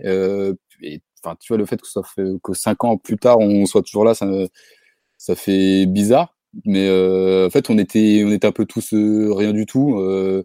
Hams, euh, il était au chômage. euh, moi, j'étais en école de journalisme, des choses comme ça. Mais euh, c'est marrant de, de se retrouver tous plus tard euh, dans dans ce podcast, dans ce podcast-là, trucs comme ça. Et moi, c'est plus l'aventure en, règle générale que que, que j'ai aimé. Après, après, il y avait des bons, des podcasts qui étaient plus emblématiques que d'autres quand c'était les lendemains de victoire en Ligue des Champions où, euh, c'était toujours des bons moments où, euh, après un match, euh, un match flingué où Philo disait bon, ce soir, ça va durer une heure. Et puis au final, le podcast euh, deux heures sur un PSG dont on avait strictement rien à foutre, mais on avait des choses à dire quand même.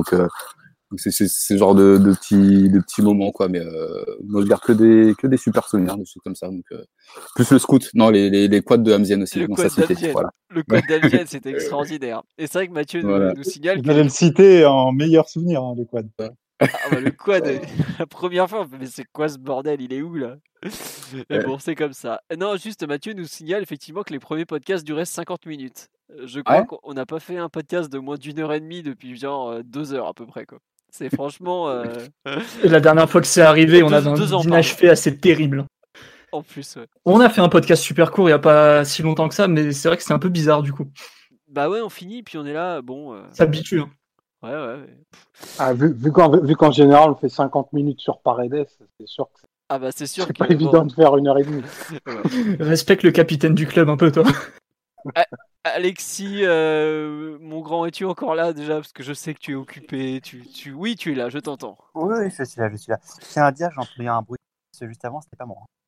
Ah oui, non, non, mais attends, on dit pas que c'est tout le temps toi. Non, Alexis, il faut quand même te rendre hommage. Le podcast d'adieu de Antero Henrique, avec une tirade extraordinaire où j'avais dit. Je crois que c'est une des rares fois où j'ai coupé le son du podcast, du micro, parce que je pleurais de rire dans mon coin. J'en pouvais plus. Non, c'est surtout le podcast après le mercato euh, 2000, euh, 2017, non 2018 pardon. Ouais, c'est Ah, ça c'était vraiment le, le summum où on avait recruté Bernat et Choupo-Moting le dernier jour. Ah, J'allais parler de celui-ci. moi. Ah ouais, non, Oui, Alexis, Ouais. fini mon pauvre. Tu as été Bon, coupé. c'était- C'était évidemment un super souvenir sur, euh, sur Apéro Brillant Merc euh, 2018. J'ai bien aimé aussi un podcast qu'on avait fait sur Emery avec Ryan et Marc.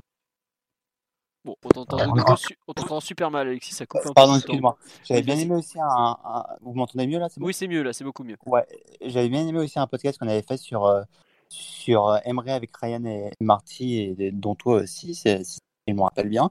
Plus globalement, euh, voilà, c'est toujours été un plaisir de participer, parce que même si on n'a pas les mêmes opinions, bah, il y, a, un vrai échange, un vrai trip.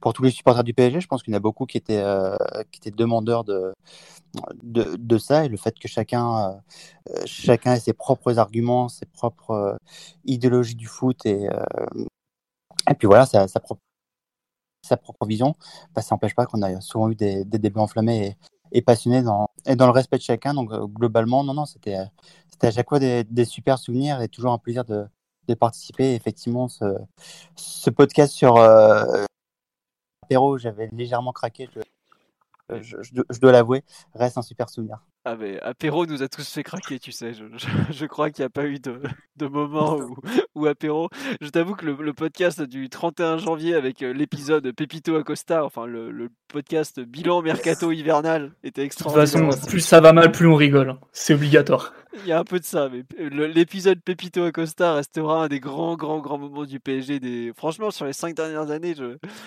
c'est le nom le plus improbable de... qu'on ait vu, je crois. Le mec, il sort du Mexique, euh, de la MLS. Il est tout petit, il, a... correspond en rien. Le poste, il n'y avait rien qui allait. Il était là. Oh, mais je suis à Paris, moi, j'attends les gars, je viens pour la visite médicale. Ah, Exceptionnel. En tout cas, un grand plaisir d'en reparler, même euh, un an après, même si aujourd'hui on sait pas trop où en est sa carrière. Bon, c'est comme ça. On pense à toi, Pépito. Tu... Dis-toi qu'il y a des mecs à Paris qui ne t'oublieront jamais. quoi. Non, mais faut pas, faut pas se mentir. euh, on, a, on a vécu deux ans de légende avec Apéro. hein. Ah bah, en tout cas, de, de légende, je sais pas, mais en tout cas, oui, il est au Mexique, euh, Pépito, maintenant. Mais je- en tout cas, on aura bien rigolé avec lui. Enfin, on aura pas tout le temps rigolé, mais il y a eu des moments où c'était très drôle quand même. quoi. Euh, Amzienne, mon grand, toi qui as fait beaucoup de podcasts et qui aujourd'hui est- c'est plus compliqué, c'est pas, enfin voilà, on peut le dire à tout le monde. En gros, de par ton boulot où tu es, tu gères en partie des intérêts sportifs de joueurs qui peuvent être liés au PSG, c'est compliqué pour toi de parler librement tout ça. Donc voilà pourquoi tu es moins souvent là, même si tu as aussi une vie privée qui t'accapare beaucoup, comme tout le monde. Euh, un- un sou- non mais voilà, enfin c'est c'est pas, on peut, je préfère euh, le dire honnêtement pour les, les auditeurs qui me disent pourquoi Amzian il vient pas? Bah, c'est compliqué notamment par rapport à ça quoi. C'est tout. C'est, je, je pense pas que tu regrettes euh, professionnellement de, de faire ce que tu fais et tant pis si ça doit te priver du podcast. On, on Oh, te- bien sûr, bien sûr. Mais on, a- on en a déjà parlé clairement, donc il y a, ouais, il y a pas, Ouais, de, voilà. pas de souci de ce côté-là. Il n'y a pas de souci de ce côté-là. Et on préfère, on préfère être, avoir une déontologie assez, assez poussée. Euh, non, il n'y a pas de, il a pas de souvenir particulier. C'était, euh, il y avait une période surtout, ouais, c'était peut-être la période, euh, allez, la dernière année de, de Ibra et de, et de Laurent Blanc, 2015-2016. Euh, si j'ai un souvenir particulier, on avait fait, je crois, un podcast à minuit, un vendredi soir. Je m'en rappelle très bien parce que le lendemain, c'était le mariage de ma sœur. On avait fait un podcast le vendredi à minuit après un PSG Guingamp qu'on avait gagné largement, je crois. C'est possible. En 2016, on l'avait peut-être gagné 5-6-0. euh, euh, en 2015, pardon, un 5-6-0, un truc comme, comme ça.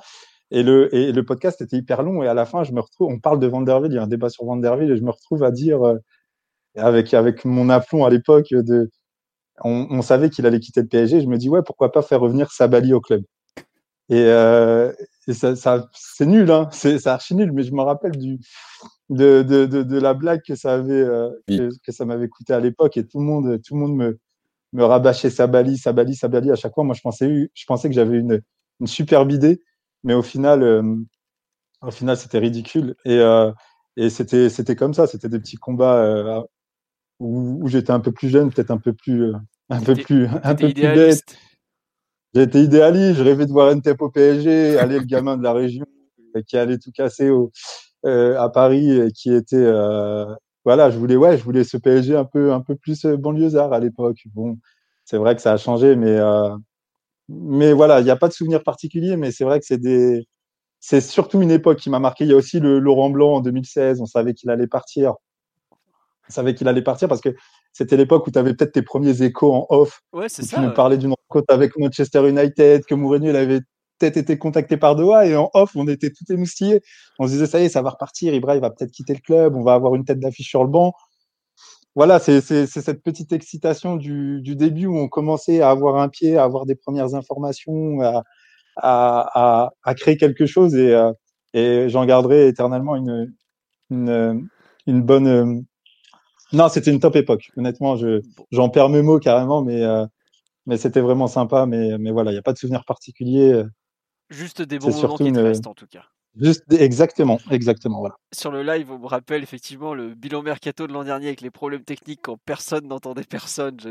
Oh, je- putain, les problèmes techniques de l'été dernier, ça a été très très très compliqué. Voilà. Mais et Mziane, ça me fait très plaisir que tu parles de cette époque parce qu'effectivement, c'était les débuts, pas les débuts, mais c'était l'époque où le podcast commençait à entre guillemets à vraiment s'installer. Que je crois que c'était la première fois où on avait passé la barre des 500 personnes en direct aussi. Tu étais encore là, je me rappelle très bien. Il y avait effectivement ta tendance à vouloir nous faire signer n'importe quel joueur de région parisienne. Je crois que Mathieu me sort Ah, ouais, complètement, complètement ridicule. Avec le recul, je trouve ça complètement ridicule, mais, euh, Mais euh, non, non, c'est vrai que c'était c'était les débuts, mais on n'avait pas compte, on, se rendait pas compte, pardon, que, que mine de rien, on avait une parole qui portait sur euh, sur certains sur certains supporters. Moi, je m'en souviens d'un commentaire que j'avais reçu après le départ d'Emery, où euh, il chante son fameux chant à la gloire du PSG au Parc des Princes là après PSG Rennes la défaite. Et et, bon, je, poste cette vidéo en disant bon allez, ça a pas marché, mais on gardera quand même le souvenir de l'entraîneur, de l'homme qui a toujours été digne. Et j'ai ce mec qui, vient dans mes mentions et qui me dit Ouais, mais ça, c'est de la faute du podcast Culture PSG. Euh, Vous avez euh, lavé la tête des gens avec Unai Emery. Vous avez, et vous avez une influence, vous vous en rendez même pas compte. Et le mec, super énervé. Je lui avais expliqué à l'époque que, à l'époque, pardon, que j'influençais même pas mon petit cousin. Donc, euh, je savais pas de quoi il parlait. Mais, euh, mais voilà, c'est des petits souvenirs comme ça qui, resteront, qui resteront pour, pour, pour toujours, vraiment. Il y a, une- il y a- voilà, voilà, Philo. J'ai pas de, Non, pas de souvenir particulier, non, mais, t'en parles très bien en tout cas, je peux te le dire. Euh, je me souviens de Euh, plein de trucs et t'en parles remarquablement. Donc, euh, Pour un qui Ouais, fait de la ouais, non, mais- communication, hein. putain. ah bah ouais, là je peux dire que demain Classico Ah, le- Sport, je signe hein, direct. hein. Tu m'envoies le contrat, je signe. non, mais Je voilà. Et puis maintenant, maintenant, quand on est, on est dans- de l'autre côté de la barrière, on a peut-être moins cette insouciance. C'est vrai qu'au départ, on était très insouciant. On, on se lâchait, on faisait des blagues, on parlait des joueurs de, en termes négatifs. Il n'y avait pas de, pas de problème. Après, Peut-être euh, qu'aujourd'hui. Non, mais voilà, peut-être ce, ce soir, dans ce podcast, je me contrôle un peu plus sur, euh, sur mes pensées et sur mes dires. Mais, mais c'était, on était plus jeunes, plus insouciants et c'était, euh, c'était une époque différente. ça, je suis d'accord, mais tu vois, par exemple, sur euh, nos analyses, on, on s'est jamais restreint de dire euh, si un tel il est nul, on va pas dire qu'il est bon, quoi. Enfin, euh, honnêtement, bah, tu vois, par exemple, toi, tu travailles dans une boîte qui représente Abdou Diallo, c'est pas, on peut le dire, hein. On s'est jamais euh, empêché de tailler Abdou Diallo. euh, Oh, bah, Mathieu l'a hein. défoncé à peu près toutes les semaines de l'année. Simon lui a mis quelques tacles aussi. Bon, moi je le défends, notre ami de la DTN aussi. Mais euh, voilà, c'est juste que si on peut plus parler de nos joueurs Exactement. librement, pour nous ça devient vraiment problématique. Donc c'est pour ça on en parle vraiment sans problème. Et puis bah même, euh, on a des débats après les podcasts des fois avec toi le lendemain, le surlendemain. euh, et puis bah, on en parle et c'est comme ça quoi, c'est tout. C'est vrai qu'on taille un peu Michel Boulanger parce que bon voilà, le mec euh, personne sait d'où il est arrivé, comment il est arrivé. On essaie d'être argumenté quand même. En général, on taille Ouais, pas voilà. gratuitement. Non, mais voilà, on, on taille pas parce que le mec, euh, il, a, il a loupé une passe alors que le mec a trois joueurs sur lui. Non, non, on Et c'est pas, c'est pas taillé non plus. C'était souvent des débats. Est-ce qu'on met Diallo, Kimpembe C'était souvent ça, le- Exactement. les Le- débats qu'on avait avec Simon, Omar et toi. sinon. Ouais, ouais, et puis sur même Diallo à gauche, pas à gauche, tout ça, enfin, c'est des trucs, euh, c'est des, entre guillemets, c'est des, ré- des réflexions basées sur le football, c'est pas des réflexions. On a toujours sur- fait notre devoir. Voilà, on on n'est pas en train de dire ouais, Diallo il doit jouer parce qu'il il a bien fait ses contours. Non, quand même. euh, on on- Surtout qu'il ne les fait pas en général. Voilà. Il les fait pas. Mais bon, capillairement, je On peux va, trop rien on va dire. passer, on va passer, on va passer. Antoine, mon cher, qui est, euh, je crois qu'Antoine, tu es la dernière personne qui a rejoint le podcast. euh, Et dire ouais, ouais, c'est, je crois. hein. Et il me semble, ouais, parce que de- dernièrement, j'ai pas eu besoin d'aller chercher encore des nouveaux, de chez nouveaux, de chez nouveaux, euh, en dernier moment à 19h30. euh, Excuse-moi, tu serais pas dispo ce soir, etc., etc. Non, un souvenir du podcast. Peut-être que tu nous écoutais avant de participer d'ailleurs, ou t'as peut-être pas forcément les, mêmes, Euh, les mêmes souvenirs que nous, effectivement. Ouais, bah, j'écoutais, euh, j'écoutais pas mal, j'écoutais pas tout, mais j'écoutais pas mal. Surtout les bilans mercato que, que j'aimais bien, et après les débriefs de gros matchs, euh, je m'épargnais les, les PSG et les, matchs de genre, euh, même si j'en ai écouté quelques-uns. Mais, mais ouais, des, bons souvenirs, des bons souvenirs d'avoir participé et, de, même d'écouter. voilà, comme on le disait au podcast, la bonne humeur. Euh, si je devais dire euh, le moment où j'ai le plus rigolé, on va garder les Twix d'il y, a- d'il y a un mois ou un Ah mois oui. peut-être. Extraordinaire, les tweets de Euh, Icardi. Euh, non, mais voilà, bah, en tout cas, longue vie au très sérieux podcast. Et, et non, franchement, c'est cool. Et, c'est une émission qui, est- qui a vraiment de la personnalité et qui est un peu à contre-courant de, de ce qui peut se faire aujourd'hui, où on raccourcit tous les formats, etc. Donc, euh, donc vraiment, c'est que des bons moments et tout le monde est passionné, pointu et, intéressant. Et je trouve que il y a une vraie plus-value euh, dans la PSG, même le podcast ou même culture PSG en général.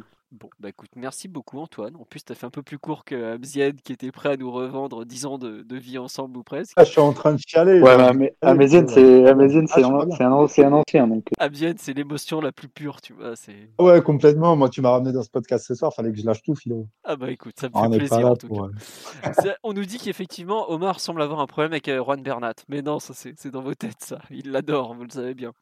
Euh, Ryan, tu es encore là, j'espère. Euh, toi qui es un supporter, un habitué du podcast, qui est un peu un cas particulier, puisque tu, tu ne supportes pas le, le PSG ou, au quotidien, même si je, je ne je sais même pas ton rapport exactement avec le club, peu importe, on n'est pas là pour ça.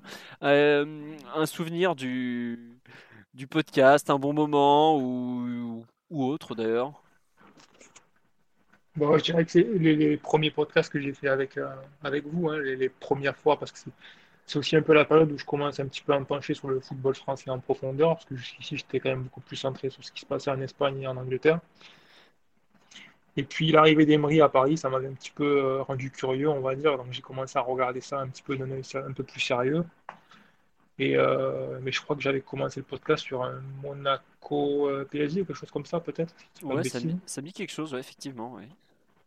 avec, euh, avec les, les premières idées d'Emery. Et euh, ouais, voilà, du coup, c'est une période que j'affectionne bien parce que c'est un peu la période où justement je commence un petit peu à, à me familiariser, on va dire, avec la communauté française qui parle de foot, parce que jusqu'ici, moi, j'étais plutôt du côté des Espagnols. Et, euh, et la communauté de culture PSG en particulier. Et c'est vrai que j'avais bien apprécié parce que j'avais retrouvé des choses qui me plaisaient beaucoup. Euh, le fait de parler du jeu, de parler de, de- d'entraîneur, etc., de laisser l'arbitrage de côté, tout ça, c'est des choses qui me correspondaient. Donc c'est vrai que j'ai pu, j'ai pu m'identifier avec, avec le groupe assez facilement. Et euh, bon, les meilleurs souvenirs, je pense que ça, c'est surtout les débuts en fait. Bah écoute, c'est vrai que tu as, tu as fait des débuts, je me souviens des, des réactions sur le forum, mais il n'est pas supporter du PSG, mais invitez-le toutes les semaines, c'est trop intéressant. En fait, c'est vrai que tu as apporté des, termes, euh, notamment, une, je trouve que tu as apporté une vision très espagnole du football dans, le podcast de Culture PSG. C'est-à-dire que nous, on avait un peu nos références à la presse, euh, moi, presse euh, forcément plus française ou allemande. Mathieu, qui a quand même une forte influence de la presse italienne, même si il n'en parle pas forcément, mais il y a une vision du football qui est, vraiment liée à la presse transalpine, puisque forcément, de par mon métier, je dois la lire régulièrement. Et je trouve que tu as amené une vision euh, très portée sur, enfin très proche de comment l'Espagne, enfin les bons médias espagnols voient le football, notamment Ecos del Ballon et tout ça, qui sont vraiment des, vraiment des top top euh, analystes. Et c'est quelque chose qu'on n'avait pas du tout dans le podcast. Et je trouve que tu as, as vraiment fait basculer le podcast de façon complète à ce niveau-là à ton arrivée. Après, euh, le fait que tu n'as pas forcément le temps toutes les semaines de venir parce que bah, tu as ton boulot, tu as le Real. t'as- Quand tu veux parler d'un match, en général, tu le regardes je sais pas combien de fois, donc ça te prend aussi pas mal de temps. Mais en tout cas, ouais, il y a eu. euh, tu vois, Max dit t'es le Tino Costa du podcast, mais non, pour, pour moi, c'est plus euh, vraiment l'aspect espagnol, la- la- l'aspect vraiment l'analyse. Bah honnêtement, ouais, c'est plus Arteta ou c'est les grands milieux espagnols des années 2000 qui réfléchissent le football que tu nous as apporté. Et pour ça, vraiment, un immense merci. Et ce que je te dis toi pour l'aspect espagnol, je tous vous a apporté quelque chose. Donc vraiment, euh, c'est un grand merci de, de ma part pour. euh, tu- je pense que tu as beaucoup fait changer le podcast à toi tout seul, plus que tu ne l'imagines en tout cas. Voilà. Juste, euh, excusez-moi, je, je fais des déclarations d'amour à tout le monde. Toi aussi, tu as droit. Euh, on Merci avance un peu parce qu'on a encore beaucoup de monde à écouter. Mon bon Doumbé, es-tu encore là? Oui, mon Doumbé. Oui, tu es là, Ouais, Doumbé ouais, ouais, ouais, je suis là. Alors, un souvenir en vitesse, ton premier podcast. euh, C'est vrai que Doumbé, tu faisais partie de ceux qui écoutaient, qui étaient auditeurs donc, et qui ont été un jour invités à passer de l'autre côté de la barrière. C'était cool? Ouais, j'ai vu les deux côtés, c'était sympa. Euh, je sais pas si j'ai un souvenir en particulier, genre en tant que, je sais pas, en tant que euh, intervenant. Après, il y a eu des, il y a eu des bons moments. euh, je pense que le meilleur moment, c'est forcément le 4-0 face au Barça. Genre, il y avait toute la toute la psychose avant le match et euh, finalement la délivrance avec le match parfait du, du- de l'équipe. en pense que c'est ça mon meilleur moment de podcast. Ouais, bah effectivement, euh, c'était un très bon moment. Le, le suite, trois semaines après, était beaucoup moins drôle. Euh, bon, c'est bien, on va, oh non mais on fait un peu court, comme ça on va, on va gagner un peu du temps aussi au total, parce que globalement ça a un peu débordé dans tous les sens. François, tu veux rajouter un truc Ou juste me dire, euh, applique-toi pour le son? Non, bah écoute, euh, moi si je dois garder un souvenir, on va dire que euh, j'en ai pas fait beaucoup des podcasts, mais euh, certains podcasts euh, de légende avec euh, Alexis et Mathieu euh, au fin fond de l'été, chacun dans notre limite dans notre toilette, à débattre pendant deux heures à trois sur sur des, des matchs qui n'avaient pas forcément intérêt de début de saison. Et où ça se continue derrière. On n'a pas parlé des, on n'a pas parlé des, après podcasts, mais c'est aussi des, moments qui sont en général euh, assez sympas et qui sont parfois plus longs que le podcast en lui-même. Ah bah, le plus long après podcast qu'on ait fait, de mémoire, on a fini à 3h du matin. C'était avant ou après PSG Real Madrid en poule en 2015. C'était un des. ou- Ouais, 2015, ouais, c'est ça c'est... Non, ou 2016, ou enfin bref, peu importe, octobre 2015. Euh, on a fini à, je crois, 3h. Je sais pas, Mathieu, quelle heure il était Tu te rappelles de cet après-podcast? Ah bah, on avait terminé très très tard, oui, entre 3 et 4 heures. Ah ouais, mais par contre, on avait pleuré de rire. hein. J'avoue que les, après-podcasts. Vict- Victor avait été particulièrement immense ce, jour- ce soir-là. Victor était au sommet de, de, de sa, comment dirais-je, de sa forme et euh, franchement, c'était. euh, il nous avait fait des, des- il nous avait expliqué les, théo- les théories interdites de Victor Le Faucheux. On expliquera ça comme ça. Concernant la préparation des entraîneurs, un jour, on vous en parlera peut-être. En gros, il avait imaginé Laurent Blanc et Raphaël Benitez euh, la veille du match. c'était assez hilarant. Voilà, et je peux vous dire qu'il n'avait pas tout à fait la même vision des deux coachs. Euh, Mathieu, toi qui es le, podcasteur le plus régulier après moi, forcément, euh, un, souvenir de podcast ou, en général, ou un truc qui t'a beaucoup plu euh, En, général, pour rejoindre un peu ce que disait Doumbé, c'est les podcasts après Ligue des Champions. Généralement de milieu de semaine. C'est toujours des moments très très intéressants parce qu'on va assez loin dans l'analyse et il y a toujours de, de très bonnes réactions sur le live et, et ça donne des, en général des, des discussions qui sont assez, assez riches et parfois juste 24 heures après le match et parfois 24 heures après une très très grosse désillusion comme ça avait été le cas pour les, pour les podcasts post, euh, post euh, remontada 1 et 2 mais aussi post 4-0 et post euh, qualification face à Dortmund. Mais s'il y a un souvenir, je dirais plus les podcasts de l'été 2017, euh, et notamment autour du mercato, et notamment au tout début du, du mercato, quand il y avait des, quand les rumeurs partaient un peu dans tous les sens et qu'on quand on était complètement déprimé, euh, on voyait les pistes petit à petit s'évanouir et, et tomber à l'eau. Je crois que c'était euh, Rames Rodriguez, Pepe. Enfin, on avait subi plusieurs échecs comme ça. Et d'un coup, ça s'est complètement enflammé au tournant de l'été. Il y a eu la folie Neymar où on était un peu, euh, on retenait notre souffle quasiment chaque dit en se disant euh, de quel, tombé va, de quel côté va tomber la pièce. Et avec euh, l'apothéose à la fin sur Mbappé, on a eu des- de très très bons débats aussi sur euh, est-ce qu'il faut prendre Mbappé, est-ce qu'il faut pas plutôt investir sur un numéro 6. Enfin, ce genre de, de débat qu'on avait, qu'on avait un peu poussé qui était quand même, je pense, assez annonciateur de, de ce qui allait euh, se passer par la suite. Donc, non, voilà, beaucoup de bons souvenirs forcément de, de toutes ces années. Très bien. Euh, bah écoute, tu, tu seras toujours le, le titulaire numéro un du podcast, parce que Martinelli, tu le sais bien. Euh, Max, dont on vient d'entendre le chien, c'est typiquement le, le vrai podcast. Oui, bah oui. Non, il fallait, euh, il fallait rendre hommage. Non, bah écoute, j'avais un peu le même souvenir que Martinelli sur le début juillet 2017. Je me souviens même qu'en plein podcast, on avait lu une news sur Fabinho qui part à l'Atlético. Oui, ce qui nous avait. Et non, en, Comment? en 2017, c'est pas Fabi. C'est un. Je Si, il y a, Ah a- oui, il y a un oui, truc à raison, 35 oui. millions sur Marca ou As qui sort ça en plein podcast et on était complètement euh, encore un peu plus déprimé alors que on espérait juste euh, Rames Rodriguez. Et euh, non, non, sinon, pas mal de, pas mal de souvenirs. Euh, L'hymne suédois, on l'a pas mentionné. Ah, l'hymne, quel raté, extraordinaire raté celui-là. J'y pensais cet après-midi. Euh, en gros, on vous explique pour le dernier match d'Ibra, j'avais j'avais décidé d'ouvrir le podcast en mettant l'hymne suédois. Sauf que le problème, c'est qu'il n'y a que nous, donc les, les quatre qui étaient là ce soir-là, qui l'entendions et personne ne l'entendait euh, en dehors. Et donc, il y a un gros blanc de 50 secondes au début du podcast. Voilà. Donc voilà, c'était euh, non, vraiment un- un- plein de bons souvenirs. Enfin, personnellement, moi, me retrouver euh, les, les débuts du podcast, euh, c'était une catastrophe euh, technologique euh, dans ma bibliothèque de fac avec 6 heures de décalage horaire. Ah oui, non, t'étais aux États-Unis à l'époque Moi, c'est j'étais aux États-Unis au tout début, donc euh, c'est pour ça que. Et tu as fait un podcast depuis un aéroport aussi, j'oublie pas. Et j'ai fait un podcast depuis un- l'aéroport de Philadelphie, euh, où j'étais en escale. C'était le podcast après Caen PSG. On avait gagné 3-0 juste avant la trêve. Donc, euh, non, non, plein de, franchement, plein de bons souvenirs. Et puis même, enfin, des, des gens, euh, des gens très, très sympas, très, très cool. Mais comme tu dis, Philo, je pense que euh, on a un peu peut-être perdu d'insouciance, mais on a gagné un peu, un peu de compétences, je dirais, ta- tactiques, avec, avec Ryan ou avec Piotr. Et c'est voilà, c'est c'est si on est nostalgique, on se dit que c'était cool au début d'avoir les, les problèmes technologiques, mais en réalité, c'est quand même plus sympa aujourd'hui de pouvoir euh, débattre euh, avec de, de- des, experts qui peuvent plus nous donner un œil euh, avisé que ce que que ce qu'on pouvait donner à l'époque. Mais voilà, belle évolution et vraiment juste juste merci à tous. Bah, ouais, non, c'est ça. L'évolution euh, générale, je trouve, est très positive et effectivement, c'est bien d'avoir de nouvelles personnes. Eric, es-tu es-tu là? Je. Bon, Eric. Allô Oui, voilà, à ton tour, mon grand. Ouais, je suis là. Excuse, non, mais en fait, en gros, vu qu'il y a eu pas Enfin, mal de bruit, je t'ai pas un peu désactivé le son par moment. C'est pour ça que je te demandais si tu Mm. es là. Non, non, y a pas de souci. On nous rappelle effectivement le fameux 1% de chance de signer Neymar de notre ami 75-11 qui, bon, bah, s'est trompé, mais on s'était tous trompés, donc on va pas lui en vouloir. Oui, donc un bon souvenir, un souvenir tout court même? Bah, j'aurais pas de souvenir en particulier. Non, je voudrais. euh, si, je pense moi aussi à.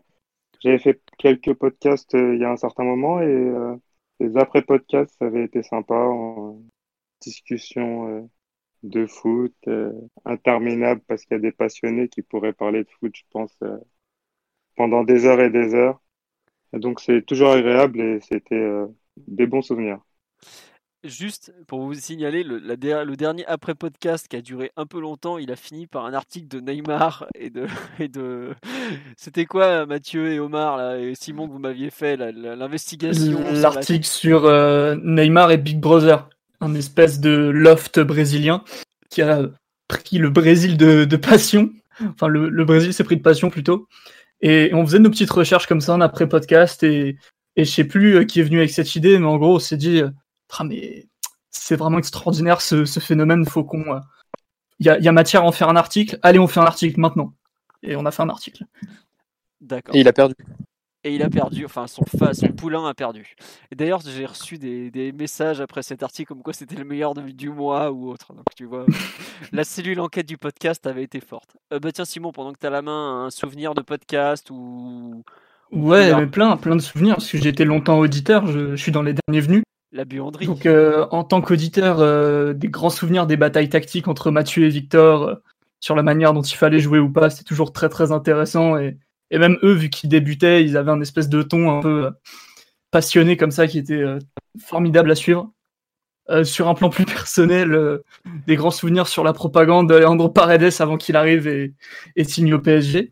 C'était forcément une épopée incroyable, avec un succès mitigé, mais on, rep- on reprend du poil de la bête, tout va bien aujourd'hui. Euh, sinon, bah, forcément, euh, podcast Mercato 2018, la tirade d'Alexis euh, sur Antero Henrique, et, un souvenir sous-côté, je pense, c'est la tirade d'Omar, qui parle d'André Villas-Boas après le PSGOM de cette année, où il tient 5 minutes, et c'est que de la pression, de la mise à l'amende, avec euh, proposition de cassage de tête en 1 versus 1 en conclusion, et c'était extraordinaire, extraordinaire. Un grand moment. Euh, Paga, avant, on, on fera, on fera finir Omar parce que c'est le plus sage de tous. Donc euh, bon, voilà. Euh, Paga, mon grand, un souvenir de podcast ou autre. Je me souviens de, de toi en train de, de te demander des comptes rendus de Vanderville pendant les trêves internationales en podcast. et tout ça. Ouais, La- les Pays-Bas, je suis toujours. Hein. Et je t'avais dit qu'on allait revenir, tu te rappelles euh, Ouais, je me souviens.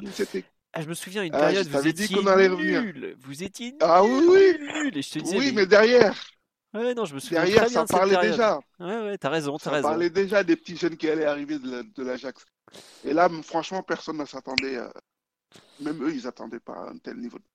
Mais enfin, euh, moi, ce qui me marque le plus, en fait, c'est, vous, vous l'avez déjà dit, hein, c'est l'après-podcast, c'est surtout après. Entendre Alexis pendant 30, 40 minutes te parler de je sais pas quoi, de ses conquêtes, oh là là là. ça part dans tous les sens. Ça, ça, ça peut parler de foot, comme ça peut, ça peut parler, ça peut partir dans tous les sens. Le chien de Max, oh my goodness. Non, non, non, mais ça, c'est sur- surtout l'après. L'après, on peut rester pendant des heures. Ça, c'est impressionnant. Tu, tu passes deux heures de, sur une émission et après, euh, pendant que tout le monde bouffe, en, en même temps, en plus, euh, ça mange, ça, il y a le chien qui, qui aboie, euh, Alexis qui n'arrête pas de parler. C'est- bah, c'est C'est impressionnant. C'est toujours ça. L'après-podcast, c'est un moment à la fois euh, Ah ouais. très sympa, mais alors très très chronophage aussi. Parce que tu sais pas ce qui s'est passé, puis tu te retrouves, il est 2h du matin, tu fais Ah mais en fait, ça, ça fait 3 heures qu'on fait les cons là. Donc euh, c'est un peu ça. Mais bon, après, ça, ça fait aussi Ouais. partie du charme et c'est un peu le. C'est la récompense pour ceux qui participent. vois. Je peux pas. euh, Je sais que je vous prends beaucoup de temps à participer, ça prend des heures. Moi, je bon, organiser, euh, voilà, moi c'est mon métier, donc c'est normal que ça me prenne du temps. Mais vous, vous donnez beaucoup de votre temps perso. euh, vous êtes depuis chez vous, c'est aussi normal d'avoir cet espace de, de convivialité. Après, les gens veulent savoir exactement ce qu'on peut pas, de quoi on peut parler dans l'après-podcast. Mais tu l'as dit, on parle de tout et de rien. On a parlé des fois de des risques de foot, des fois on parle des matchs qu'on a vus le week-end, des fois on parle un peu de, de l'actualité du PSG euh, sur des trucs qu'on n'a pas qu'on n'a pas abordé. Euh, Il y a Alexis, on parle parfois de la Ligue 2, on parle du multi-Ligue 1. On a parlé des conquêtes d'Alexis. Je me souviens qu'Alexis nous avait fait la liste de toutes les boîtes de nuit parisiennes qu'il avait fréquentées. Ça avait duré une heure et demie. Bref, euh, il y a beaucoup de choses dans l'après-podcast. C'est comme ça. C'est un peu, c'est notre petit, petit moment un peu à nous, après ou même des fois un peu avant. Parce qu'en général, on parle plus de foot avant et beaucoup moins de foot après, mais ça dépend. A, je me souviens de, de grandes démonstrations sur pourquoi Diego Simeone est l'homme ultime. euh, bref, beaucoup de choses. On débriefe aussi un peu le podcast qu'on vient, qu'on vient de faire juste avant. Donc c'est un peu de tout ça l'après-podcast. euh, voilà, c'est. Après, vous comprendrez qu'on veut le garder pour nous. Puis d'ailleurs, on peut même pas l'enregistrer parce qu'on coupe le- l'enregistrement YouTube. Une personne me demande est-ce que tous les podcasts sont archivés quelque part? Bah, YouTube. C'est le, seul endroit où il y a tout. euh, voilà, c'est exactement ça. Omar, tu vas, la- tu vas devoir finir. Tu es le grand sage du podcast, donc c'est toi qui qui nous parler un peu de, de ton de tes bons souvenirs du podcast, de ce que tu apprécies dedans et tout ça. Bah, euh, les bons souvenirs, ils sont, ils sont nombreux. euh, enfin, je, je saurais même pas par où commencer parce que il y a eu des, des angles de vue que, que j'ai pu retrouver uniquement dans le podcast et, et pour le coup, c'était euh, déjà en tant qu'auditeur, c'était quelque chose d'extrêmement euh, appréciable. Voilà, c'était déjà, c'était déjà une référence pour moi. Après, euh, bah, j'ai eu la, eu la, ouais, j'ai eu la chance, j'ai eu la chance de passer de, de l'autre côté, comme tu le disais euh, tout à l'heure, et ben, c'est vrai que j'ai vécu plein de, plein de moments déjà, ben, de foot qui sont, qui sont, bah, moi, le, le, sel de vie, il y a a rien de mieux, je pense. Et, euh, et la période que l'on vit nous fait encore plus peut-être nous en rendre compte. Mais euh, si je devais en garder un, c'est c'est celui dont parlait Mathieu tout à l'heure, c'est le, le, le premier mercato de Tourol et d'Antero, où effectivement on a signé euh, Choupo et Bernat, où, où le podcast, je crois, a duré trois heures. Ouais, 3h10, il fait, je crois, celui-là. Et, je- et je pense que, enfin, on était à la limite. Enfin, il y, a il y a eu plusieurs craquages à, à ce moment-là. Et, et c'est vrai que spontanément, c'est le premier qui me revient à l'esprit. Après, c'est sûr que, que les, les podcasts de Ligue des Champions qui commencent à 23h aussi ont une saveur particulière parce que bah, Dans un tout le club est tourné. Voilà, ouais, ça, ça, ça se fait dans des endroits des fois très. Mais tout le club étant tourné vers ça, bah, nous aussi, ça donne plus. Mais après, euh, il y a un truc sur lequel voilà, il- faut insister, c'est que ça a créé une espèce de, communauté. Tu te retrouves à, parler avec des gens euh, de, divers horizons autour d'une passion commune qui est le PSG. Et des gens qui demandent même des trucs. Je comprends pas trop ce que mon avis vaut, mais en tout cas, c'est plaisant. Ça fait rencontrer plein de gens. Super moment. Bravo pour, euh, pour ce que vous avez créé. On se le dit peut-être pas assez souvent, mais c'est vraiment devenu quelque chose qui compte, quelque chose qui existe. Et, et j'espère que ben, on fêtera plein, plein d'autres anniversaires comme cela. Bah écoute, je ne souhaite que ça, qu'on fasse d'autres anniversaires de podcast, qu'on fasse d'autres anni- d'autres anniversaires de sites. Moi, je veux tous vous remercier parce que, comme je dis, vous passez beaucoup de temps en ma compagnie à m'écouter débattre, à m'apporter vos avis qui sont souvent éclairés. Merci à tous les auditeurs, je vous le dis toutes les semaines, mais honnêtement, si le podcast est écouté par euh, 3 Pékin, je sais pas si ça ferait 5 ans que j'y passe. ouais, allez, un podcast organisé, à tout refaire, tout mettre en ligne, tout, c'est 4 heures facile.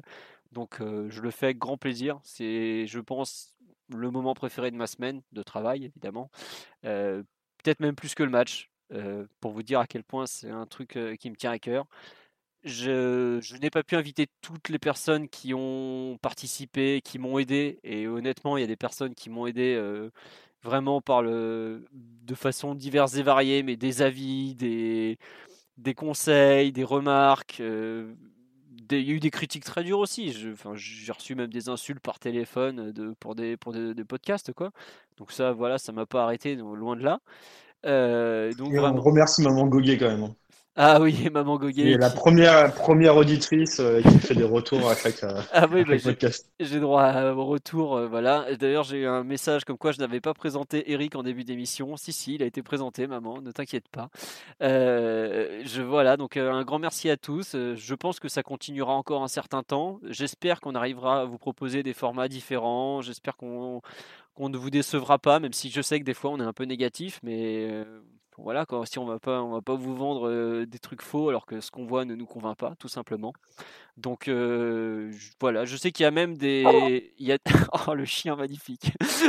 Il y a même des gens qui ne supportent pas le PSG qui écoutent le podcast. Je vois qu'il y a une personne sur live qui me dit j'ai commencé à m'intéresser au PSG grâce au podcast. Bah écoute, c'est un, des plus grands compliments qu'on peut avoir. Donc un grand merci à tous. Euh, un grand merci à la ville de Château évidemment, toujours Château. Donc voilà, un, un- au revoir tout simplement. Euh, on vous dit juste à bientôt. Je sais pas le thème du podcast de jeudi. Normalement, il y aura podcast jeudi évidemment. Pas un podcast spécial comme celui-là, mais on essaiera de, faire un podcast sur un thème intéressant. Donc voilà, euh, juste euh, grand merci à tous. C'était un, un plaisir d'animer ça toutes les semaines, des fois deux fois par semaine, même si ça prend du temps et bah, on espère avoir un jour un sponsor et de quoi faire encore mieux, tout simplement. Allez, je vous souhaite une bonne soirée à tous et puis euh, à très bientôt. euh, voilà, tout simplement. Merci beaucoup pour tout. Salut à tous. Ciao. Ciao. Ciao. Prenez soin de vous. Imagine the softest sheets you've ever felt. Now imagine them getting even softer over time. That's what you'll feel with Bowl and Branch's organic cotton sheets. In a recent customer survey, 96% replied that Bowl and Branch sheets get softer with every wash. Start getting your best night's sleep in these sheets that get softer and softer for years to come. Try their sheets with a 30-night guarantee. Plus, get 15% off your first order at bowlandbranch.com. Code BUTTERY. Exclusions apply. See site for details.